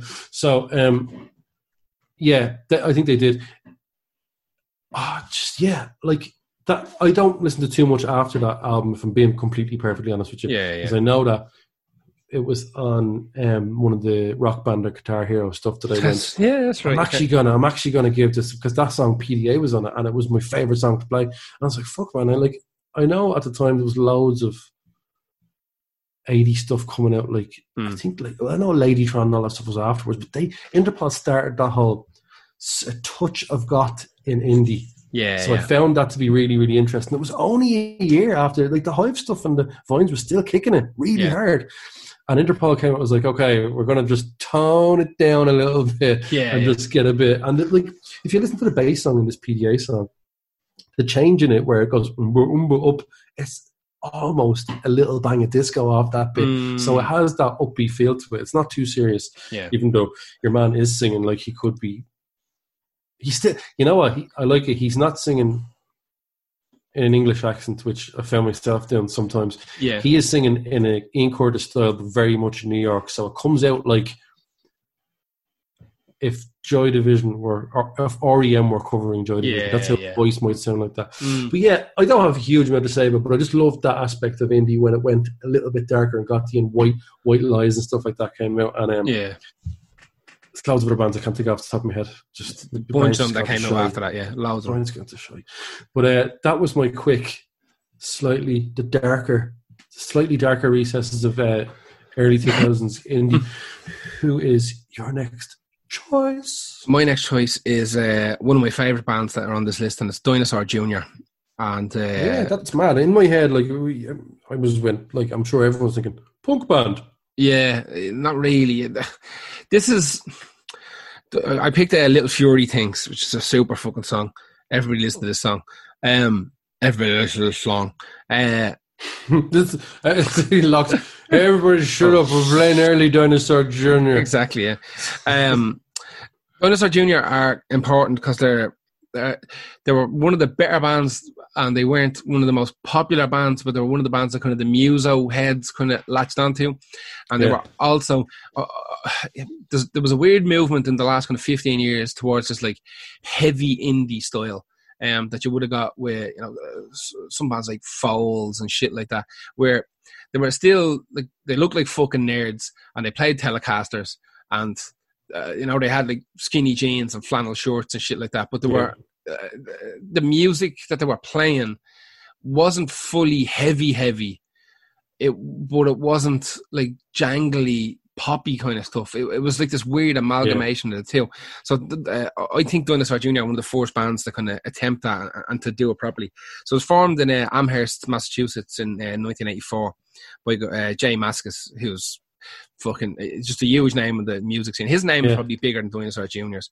Um, like he has his own. I think one of the lads that we know just bought his own uh, signature fucking uh, Fender what you call it, Jaguar. oh yeah, yeah, yeah, and it's gorgeous. It's beautiful. So like, once yeah, you start getting gorgeous. your own, once you start getting your own fucking signature guitar models by big companies, like uh, people should probably pay attention to what you're doing. Um, Dinosaur Jr. were super kind of influential in the American alternative scene and the fucking indie scene. So there was bands in the states that were trying to replicate that kind of British sound that jangly kind of British sound. And then you had your own, as we talked about earlier, kind of REM style stuff where it was uh, kind of, in my head, leans more towards a kind of distortion guitar and a little bit more upbeat and mm. kind of poppy and stuff like that. These guys were, were definitely um, kind of in there. But they started off as like a, they weren't really a hardcore punk band. I think they more knew loads of lads that were into hardcore punk and kind of new wave music and shit like that and post punk. And they just, they were the only guys that they kind of had access to to start this band.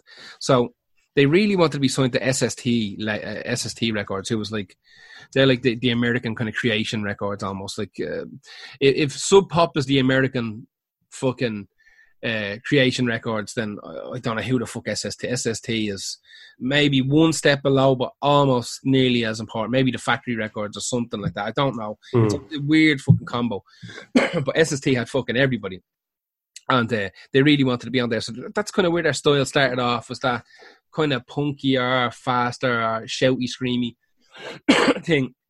But Mascis always had this weird, these weird vocals where it was real kind of nasally and toneless so the music would be doing mad shit. And he'd yeah. be just, uh, uh, uh, like he wasn't roaring and shouting, he wasn't screaming or anything like that.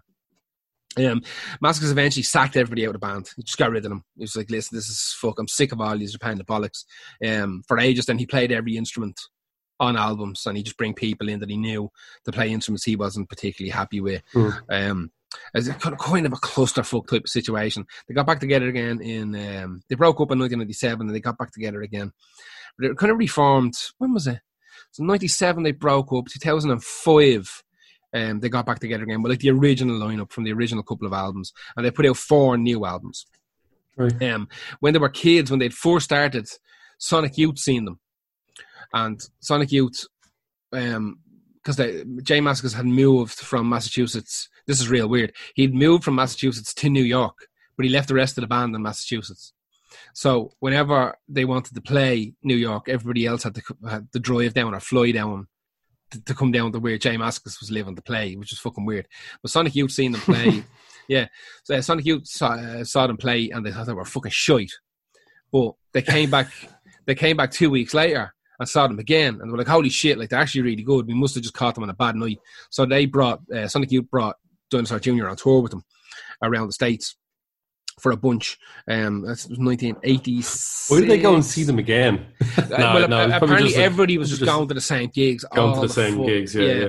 There was just last time we're gonna have to go see this fucking dinosaur fucking band again. Exactly, yeah. Uh, oh shit, hang on, that's not the same band, is it? yeah. So apparently that's what happened. There was just there was gigs every fucking every night the weekend and during the week as well. And and any given night, somebody from some big giant fucking band could be in the in in the in the, the crowd, and you never knew who you were going to get.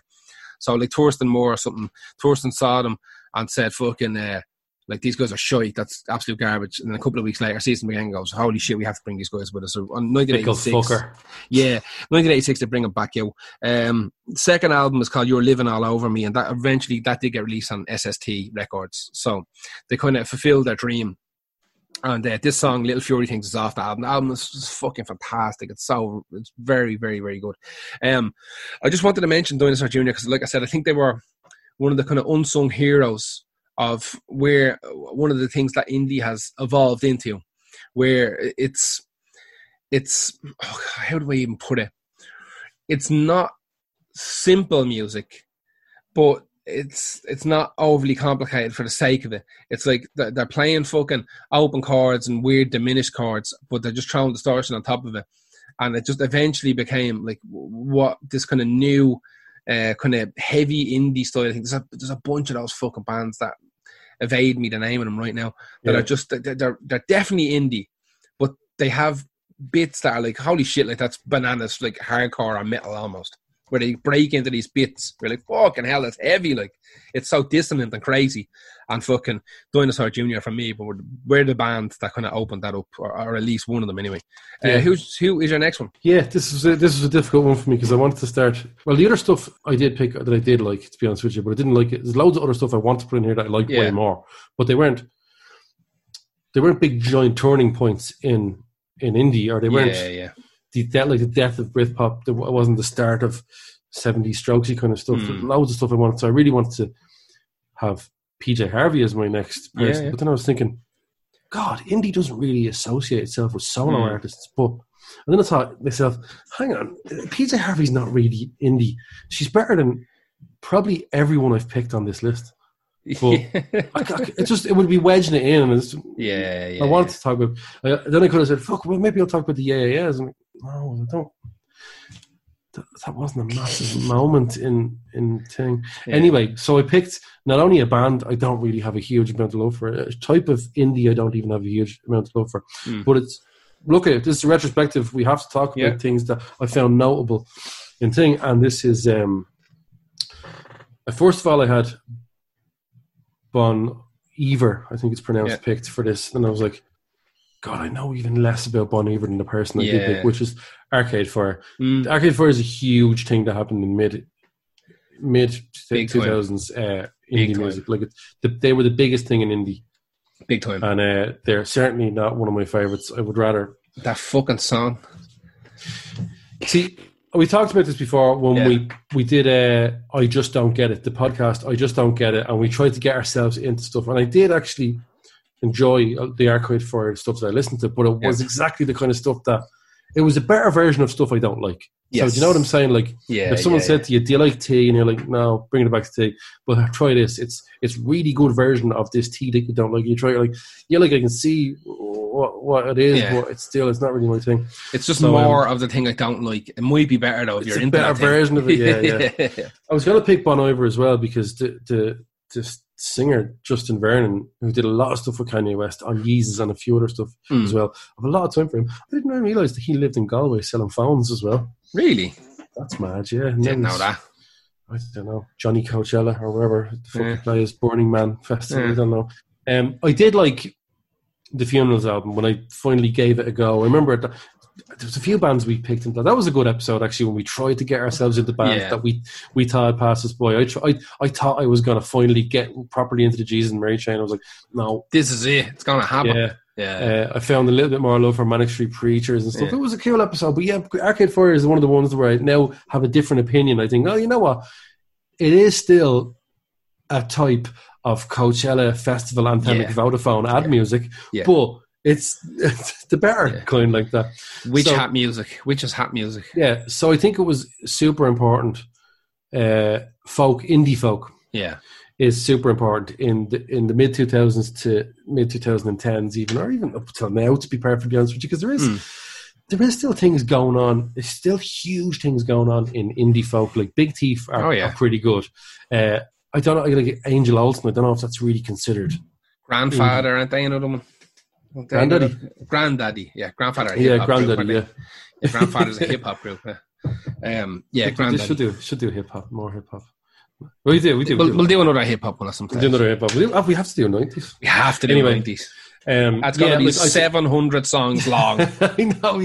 I think I've, I've, I've strayed too far off the point of indie when I'm talking about like um, Angel Olsen stuff like that and PJ Harvey. But I wanted to, I really wanted to get someone that I really liked in here. But I, to be fair, I have liked the other stuff. So this is also the point, if I'm being honest with you, where I sort of checked out of indie. If I'm being honest, and I think it's going to show. yeah. It's going to show when I pick this stuff. Bar maybe the last band I picked. So this is my Yeah. second last choice, and I had to pick Arcade Fire because to skip over folk indie, which is Yeah.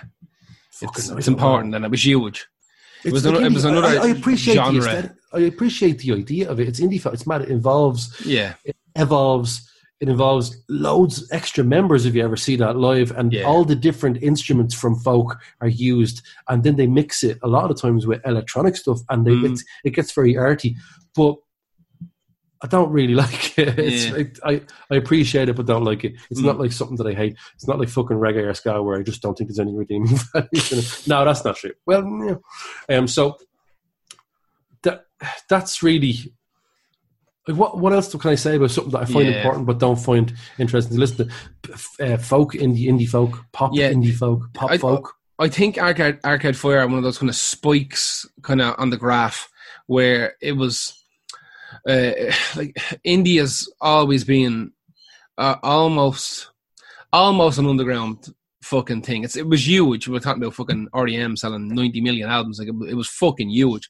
Some bands surpassed that kind of indie tag and just became uh, household names. Arcade Fire were a household name for a year or two. This there was like yeah, this was like the Pitchfork the band for Yeah, a while. Do you know what I mean? much. Like it really was. there, there was another band that I can never fucking remember the bleed name of um, that were kind of similar. It's not Modest Mouse. It's someone else in that fucking vein, and it, it- they were fucking so big for for about two three years. Um, my brain is obviously just not switched on to me. I'll, I'll remember and I'll put I'll put it up onto the Facebook page um, a couple of days after this comes out because I definitely will remember. And uh, It's someone that like does it sound someone that sounds like Arcade Fire. yeah, yeah. It, it, it was like a fucking. I, I can't remember. I can't remember. I know they were Yeah. a bit. They were a bit like Decemberists as well, and that kind of um, that kind of jangly, folky, sing alongy type of way. Like, right. uh, th- th- I mean, this song in particular, this Arcade Fire song in particular, this is when it, get- it's got that fucking bit that any a fucking dog could sing, and then it kind of kicks in, and then it kick, yeah, and then it kicks into the fucking dum dum dum la dum dum the Tom Jones bit and shit, you know. It's like- like it's a well written song. It's just yeah. Yeah, it- but but there was so much of this, and like you said, it's absolute kind of festival music. It's just uh, Yeah, The sun- the by. I think I, down. I was too old and grumpy, and uh, I was too still into OK Computer. Who's your next one? uh, my last one is uh, one of the most important ones. I had to be, I had to put them on. It was uh, Sonic Youth. Yeah, so this is Uh, like I suppose. Yeah, I suppose yeah. this is your continuation from REM. Yeah. So Sonic Youth, I, I picked out a song "Candle," which is off. Uh, what the fuck is this off? Uh, Daydream Nation. This is off. Uh, formed in New York City again in 1981. Formed out with the. There was a little thing that happened called the No Wave scene, and it was. How do you even describe it? There wasn't that many bands involved, and it was like this weird avant-garde kind of art style of music um, that would have definitely taken uh, taken cues from Velvet Underground. Oh yeah, Um, if you I was remember about to say Velvet Revolver again. Um, I'm pretty sure I've had full on conversations with people where I've dropped in Velvet Oh, almost. Revolver instead of thinking like, you know, like stuff that was happening in the late seventies and sixties and stuff like Velvet Revolver, like what, getting born? No, they weren't. Getting, they were. I, I definitely have done I've, I've done that before. um, so yeah, like the No Wave thing kind of came out with this weird kind of arty, farty, fucking uh, scene where uh, there was another resor- resurgence of of um, what had happened with the Velvet Underground in the late sixties, early seventies, where you know music was important again to artists and the art students were back making fucking weird music and shit. Now, Yeah. what's on Sonic Youth? Sonic Youth were kind of famous for like they could play, they could play their instruments, and they, they all had a million fucking side projects, and uh, kind of Sonic Youth just kind of eventually just just kind of happened out of all these these side projects. But what they were doing is they were buying shitty guitars. It's one of the things Sonic Youth are kind of famous for is for buying like really crap equipment and modifying it themselves. So what they do is they'd like you know stick a uh, they'd buy a, a shitty eighty dollar guitar. Now an eighty dollar Mm. guitar will always sound like an eighty dollar guitar. You know what I mean? It's it's never going to sound great. You know, even if you cover it in distortion and whatever the fuck. We it's don't want it to sound good, man. that that was kind of their, their gimmick. So what they were doing Yeah. is they were like drilling holes into like shitty guitars. Speed and- holds, yeah. Yeah, and what they do is they'd stick like drumsticks underneath the between the, the fretboard and the strings and use them almost as a capo, you know. And they'd be playing and they'd be moving the drumstick up and down to get these mad fucking noises, these screeches and shit over. And people start paying attention to them. now, they uh, I think self-funded their first ever European tour and done real well in Europe. Done a lot better in Europe than they did back in the States. And um, I think one, I think it might have been their first or second European tour, but their first time ever playing England, they played in London, and apparently it was a fucking disaster, like a fucking disaster. We didn't want it to be good, man. Yeah, I'm gonna stop saying that now. I'm gonna Yeah. stop doing an uh, impression of what I think Sonic Youth sounded like in the 80s. yeah.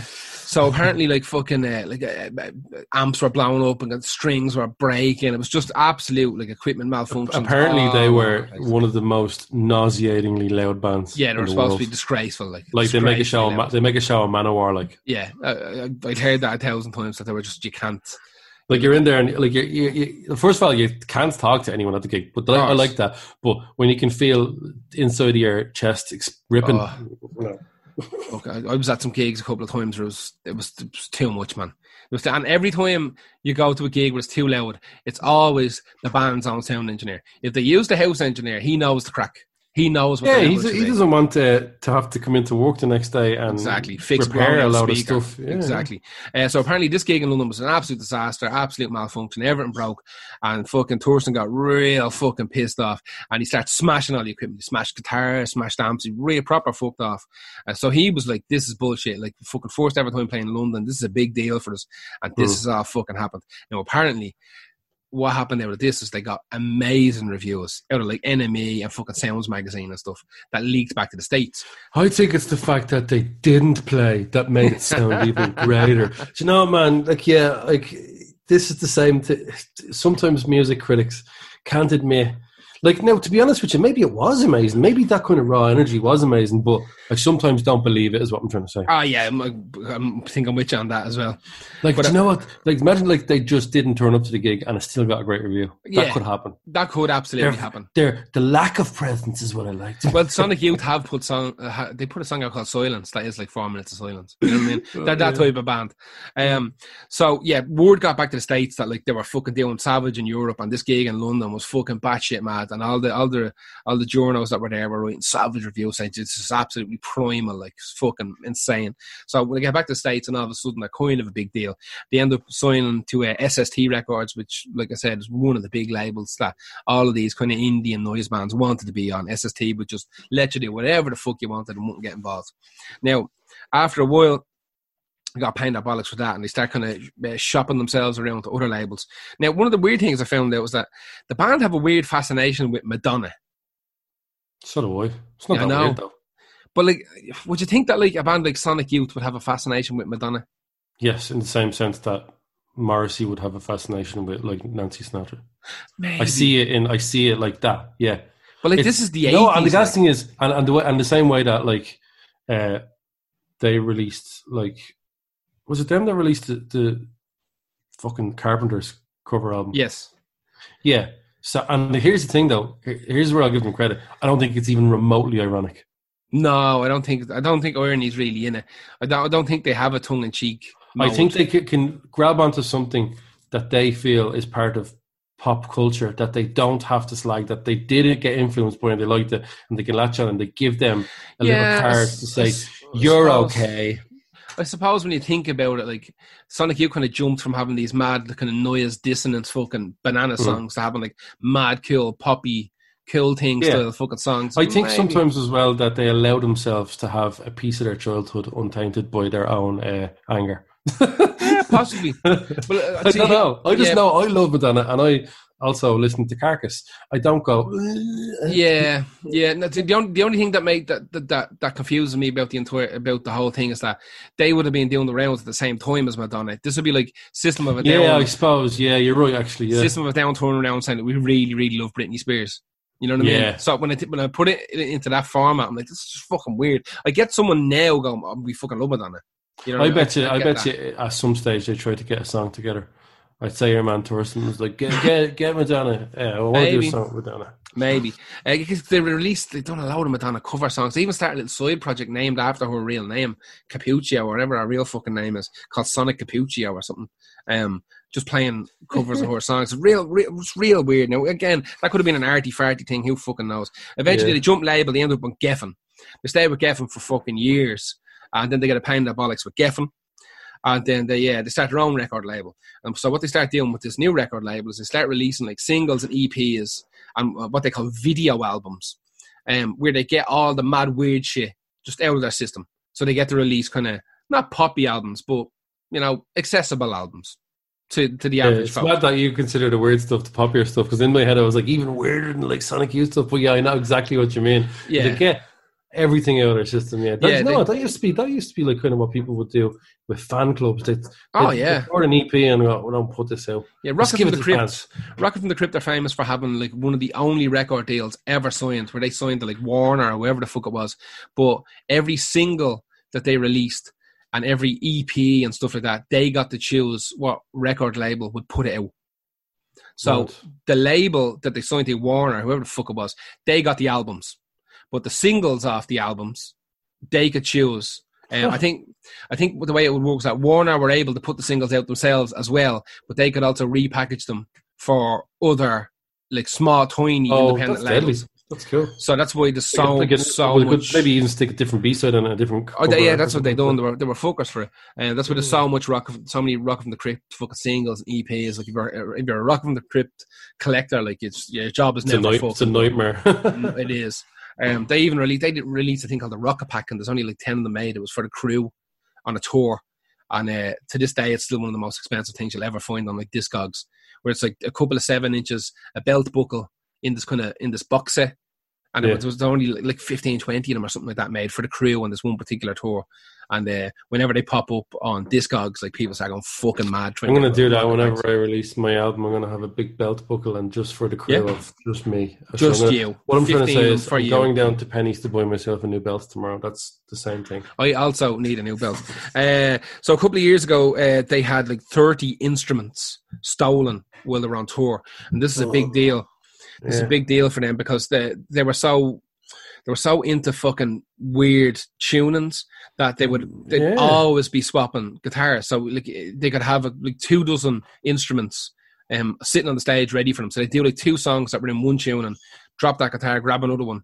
Uh, same with that same would go for a fucking bass. imagine, imagine someone bringing it into a pawn shop? The pawn shop guy is, I don't know, maybe he's not quite awake yet. Goes, that guitar's got holes in it. It's Yeah, a, there's a screwdriver. Yeah. It's not even in tune. Hang on, I can't even put Yeah. this in tune. I'm not taking this. Yeah. Like, That's the, they used to bolt. they used to bolt uh, screwdrivers into the headstocks and into the body so they could bend them, bend the shitty guitars to get weird noises out of them and shit. But yeah, thir- thirty of these were stolen. I think oh, I, think they may have got like twelve of them back over time, but um, just through like a uh, putting out shops re- and stuff like that, rewards yeah. and pawn and tracking them down. They got twelve back. 'cause they out they wanted to record another album. Um, after they got all their instruments back, so there was a big deal where when the instruments were robbed, they had to go off and buy new stuff, and they put out an album and it sounded real weird because they didn't have their tools to try it.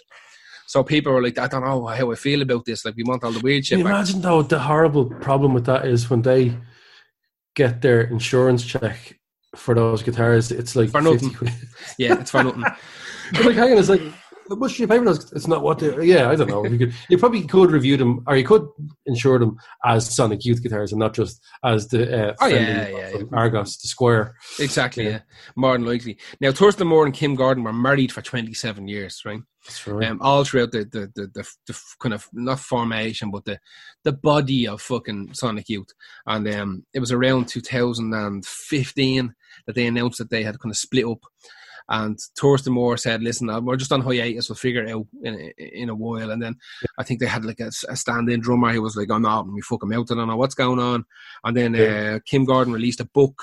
and said, and she just said, "Listen, it's fucking broke the fuck up. Like you know, I mean, Hmm. we, we ain't getting back together again." I think they were I think they were on our podcast, We Are Never Getting Back Together. Yes. Of yes. bands that we don't think Quite oh, possibly. we never we never checked on which ones did. So Rage Against Machine did. did, yeah. Did. That's I it though. I think uh, I think we're still doing pretty well on that. I think we, that's, we've got an 11, 11 out of 12 ratio. Yeah. It's pretty solid. Mm.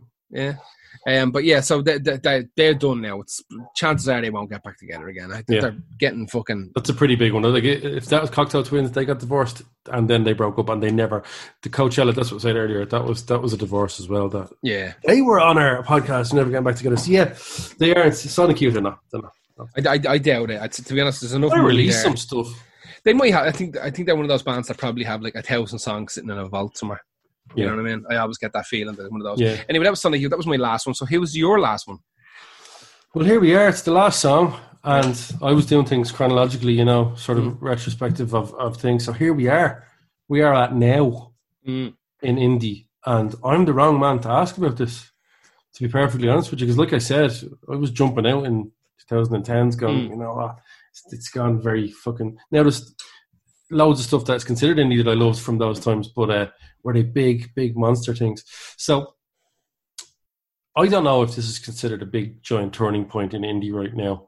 I know that on the way here we had good albums like I, what I consider good anyway, like the Mm. War on Drugs, uh, Lost in Lost in the Dream. It's kind of anthemic, almost Bruce Springsteen kind of stuff. Black Keys, Court File, Mm. uh, Alabama Shakes. I'm kind of skipping over a whole decade here. Look, but look, That's going to happen. We've got the very- we've got yeah. twelve songs to do this. So. yeah, we're at the very end. Mm. So I chose a band that I think is now what I consider the example of in what indie heads are listening to Yeah. now that is sort of different and changing uh, and has changed and evolved into this.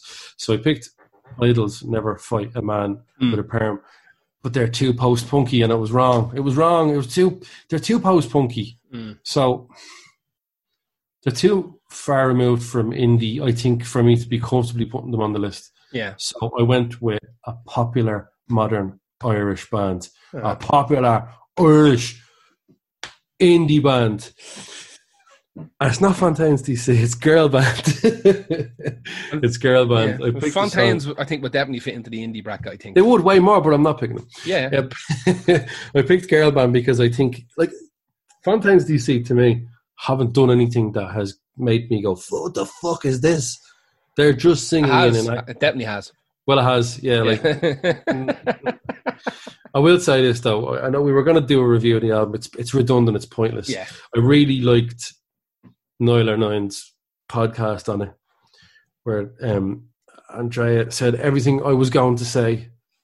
So I was felt I think you were not in the humor at eventually either of doing it. I, both of us were like, We announced what- it and all. I put on the Patreon saying we're going to do this tomorrow. Do it, but I, I don't. I don't want to. It was- Ma- yeah. we, we didn't have enough good to say about it. Apart from that song, uh, fucking "Lucid Dream," which is such a great song. You like that? Anyway, yeah. not I like that No song. I like that the last song on it as well. Yeah. So I picked girl band because that's slightly closer to indie than Idles is. Mm. Um, with the they- they're like Idles in a lot of way with the tongue in cheek song titles, but then this brutal, unnerving fucking parts of their sound. But Yeah. girl band especially been really unnerving. Like that album sounds like. Uh, fuck. What does it sound like? yeah. I don't know if something like that was recorded in, in Arkham Asylum trying to do an indie album. It's just it's bananas. Like it's Yeah, really, it is really bizarre, great. yeah. Talkie, it's it's 2000, so last year. Uh, it's not a quintessentially Irish album. No. It's not a quintessential indie album, but I still feel like somehow this is where indie has ended up. And the people that I know that are mad into indie are mad into Idles. Yeah. But they're also, for me, again, I can't pick Idles in this. Um, Everyone I know that's into Idles is into into girl band as well. All- yeah, like they're not a million miles away from, Yeah. from each other in terms of feel. Mm. Um, but I I listen to Idles and I'm like, yeah, no, yeah, yeah, I get, I get it, I, I get loads of it. It's deadly, but it, there's loads of it I don't get. And I haven't figured out why. So there's no point me trying now in the middle of a podcast to f- f- Yeah. what, what is not getting me with, with. But I know when I first heard the new single of Girl Band, I tried with Girl Band a few years ago. And for whatever reason, like I, I couldn't do it. And then I tried their Shoulder Blade, single, and I was like, "Yeah, okay." And then when the album came out, I listened to the whole album in one way it was supposed to be. I think it's supposed to be listened to as a whole album. It's not really. Mm. They're not a fucking singles band. Um, but it really made way more sense to me, and I was like, right, this definitely has a touch of indie in it, and I can see where indie heads are going to flock Mm. to this. It's sarcastic, it's humorous, it's uh, like you, you can hear you can hear stuff in it. Like there's you can hear words like Dutch gold coming Yeah. through the fucking mad madness Mm. that is it. So I don't know. People may or may not disagree that that's where indie's ended up for me in the likes of Idles and Girl Band, and Definitely. definitely. even possibly Fontaines DC, which is just more, more safer and more um, slightly less real. To be honest with you, it's slightly more contrived. Bringing in Mm. the old Dublin, selling that. I love that Girl Band. It's only ever done in, in tongue in cheek way when you hear stuff about Dublin or Ireland or, in that they are. Yeah, they're just a, di- di- different. It's a di- different animal altogether, It is yeah. a different animal. So Yeah. that like I said, you can tell the the moment I jumped out of indie. You really can. Yeah, It me, like, the- it's- yeah, use we, we it's don't. Definitely- we've too much. We've a lot to be listening to. We're fucking The- men of the world. Like there's there's for me indie is definitely like a an 80s mostly 80s partially 90s thing and Mm. if um I I know that indie has evolved and I know that like alternative music has evolved because when I think alternative music I instantly go to like Smashing Pumpkins instantly and like yeah, that's in the bracket but it's definitely fucking heavier it's definitely more rocky and but like I know. Yeah. the way the way I look at this indie thing is I look at it as as as as the cage that a million things live in, much the same as as metal. You know, uh, like when people say like, do you like I, lo- I love metal. So do you like like fucking Burzum and Quiet Riot? You know, because they're Yeah. a million miles away from each other. yeah, exactly. Yeah, They're yeah. still metal. You know what I mean? Um, Yeah. it, it's it is it's definitely more of a, a set of guidelines or no guidelines is wrong it's definitely about its roots of that style much the same Yeah. as like blues kind of leading the rock and roll leading to metal like you can, you can Yeah. track it back you know and uh, It was we set we set ourselves an impossible task with this. oh yeah very much so but Well, it's something, something and, that should well be talked about so it's obviously a I don't know if we can do a volume two of this. What's the No. point? no No This is- so we, is- we we packed it in Yeah. solidly. this has got And, an uh, awful lot of information into, into that one We I hope we we, we at least cheekily mentioned bands that we didn't put in, and we, we got a few in there like White Stripes or talked about. a few little put in. digs bam we got Suede in there we got a few little digs we got PJ Harvey and Yeah, we got we- got a yeah. Loud, yeah, loud of little digs we got thrown in. But anyway, that's it for this week. We're back again next week with another delicious podcast. Uh, Oh, just before we go, there's one Yeah. thing I have to say. I, I was thinking earlier, indie can't die, but one thing that needs to die, and it's come back again, Mm. is the term and the sentence that needs to go. And music magazines don't really say it. People like fucking newspapers say it, like the Irish Independent. Guitar bands are back. yeah, That sentence needs to die in a big giant fire. yeah. They never left. They never have left. Yeah. Just mega popular ones. Like the amount of times I've read it about. I don't mean I'm not shitting on the Fontaines DC. It's nothing to do with them. They're a guitar band. They listen to guitar bands. They always played guitar music. Yeah. But here's guitar bands are back. Yeah. oh fuck off! And I was, and I was, whenever I, I have a love hate. Waltons will be delighted that they're going to sell some guitars again. Yeah, the Waltons don't even exist anymore, do they? They're They online. do, yeah. Do they? Where are they? I don't know if they're still in Blanche, but they had a big one in Blanche. Oh, did they? Fucking hell. Yeah, they were. Um, Yeah. I have a love hate relationship with that with that uh, guitar music kind of sentence. Like it's like yeah, it didn't didn't really go anywhere. Not really. It might have waned in popularity a tiny bit, but it's not. It only waned out of the maximum popularity exactly for a minute. like it went from like 110 percent to like 99.9 for fucking like two years, but it was still fucking huge. But yeah. uh, whenever I hear that, it always sounds like uh, somebody's answering something that Kanye West said. You know what I mean? Yeah, that's true. Yeah, You know, he, that's you know what he sounds like something he would say as well, possibly. yeah. well. But anyway, yeah, I just, I just, I wanted to throw that in there because I, Yeah. I, I remember thinking I have to mention that at the end of this podcast at some stage. That, that sentence needs to go in the big four. All right. Anyway, folks, we're back again next week. Uh, you want to support us, you can go to uh, ko-fi.com forward slash Lost Art podcast. The links are on our uh, our Facebook page, which is facebook.com forward slash Lost Art podcast, or you can subscribe and support us every single month on That's the best one. That's the one The that we love handiest one, the yeah. most. Patreon.com forward slash Lost Art Podcast. Every, all the links are up on um, lostartpodcast.com. We uh, we are doing a new we're doing a TV show this week. This coming out on Monday. Yeah, So we'll have a, a fresh, delicious live TV show for you on Saturday night. Uh, the event is up on the Facebook page. Go click attend and share it. Tell the people. We took a break last week because we were having fucking technical issues and it's a pain in the Yeah. and start erect, getting- erect the flow. wrecked, the- so you start getting into the first hour. You're like, yeah, this is fucking deadly. Let's go, go, Yeah. go. And then and it's how- the same for the listeners as, or the viewers as well. I'm They get- sure yeah, it is. yeah, like fucking listen, streaming live the way we're doing it. w- w- ne- Finally, now we have a suite of software that is uh, better than Mixlr. It's just not as stable as Mixlr for some reason. Um, but Mixlr's only doing fucking half of what this new software does.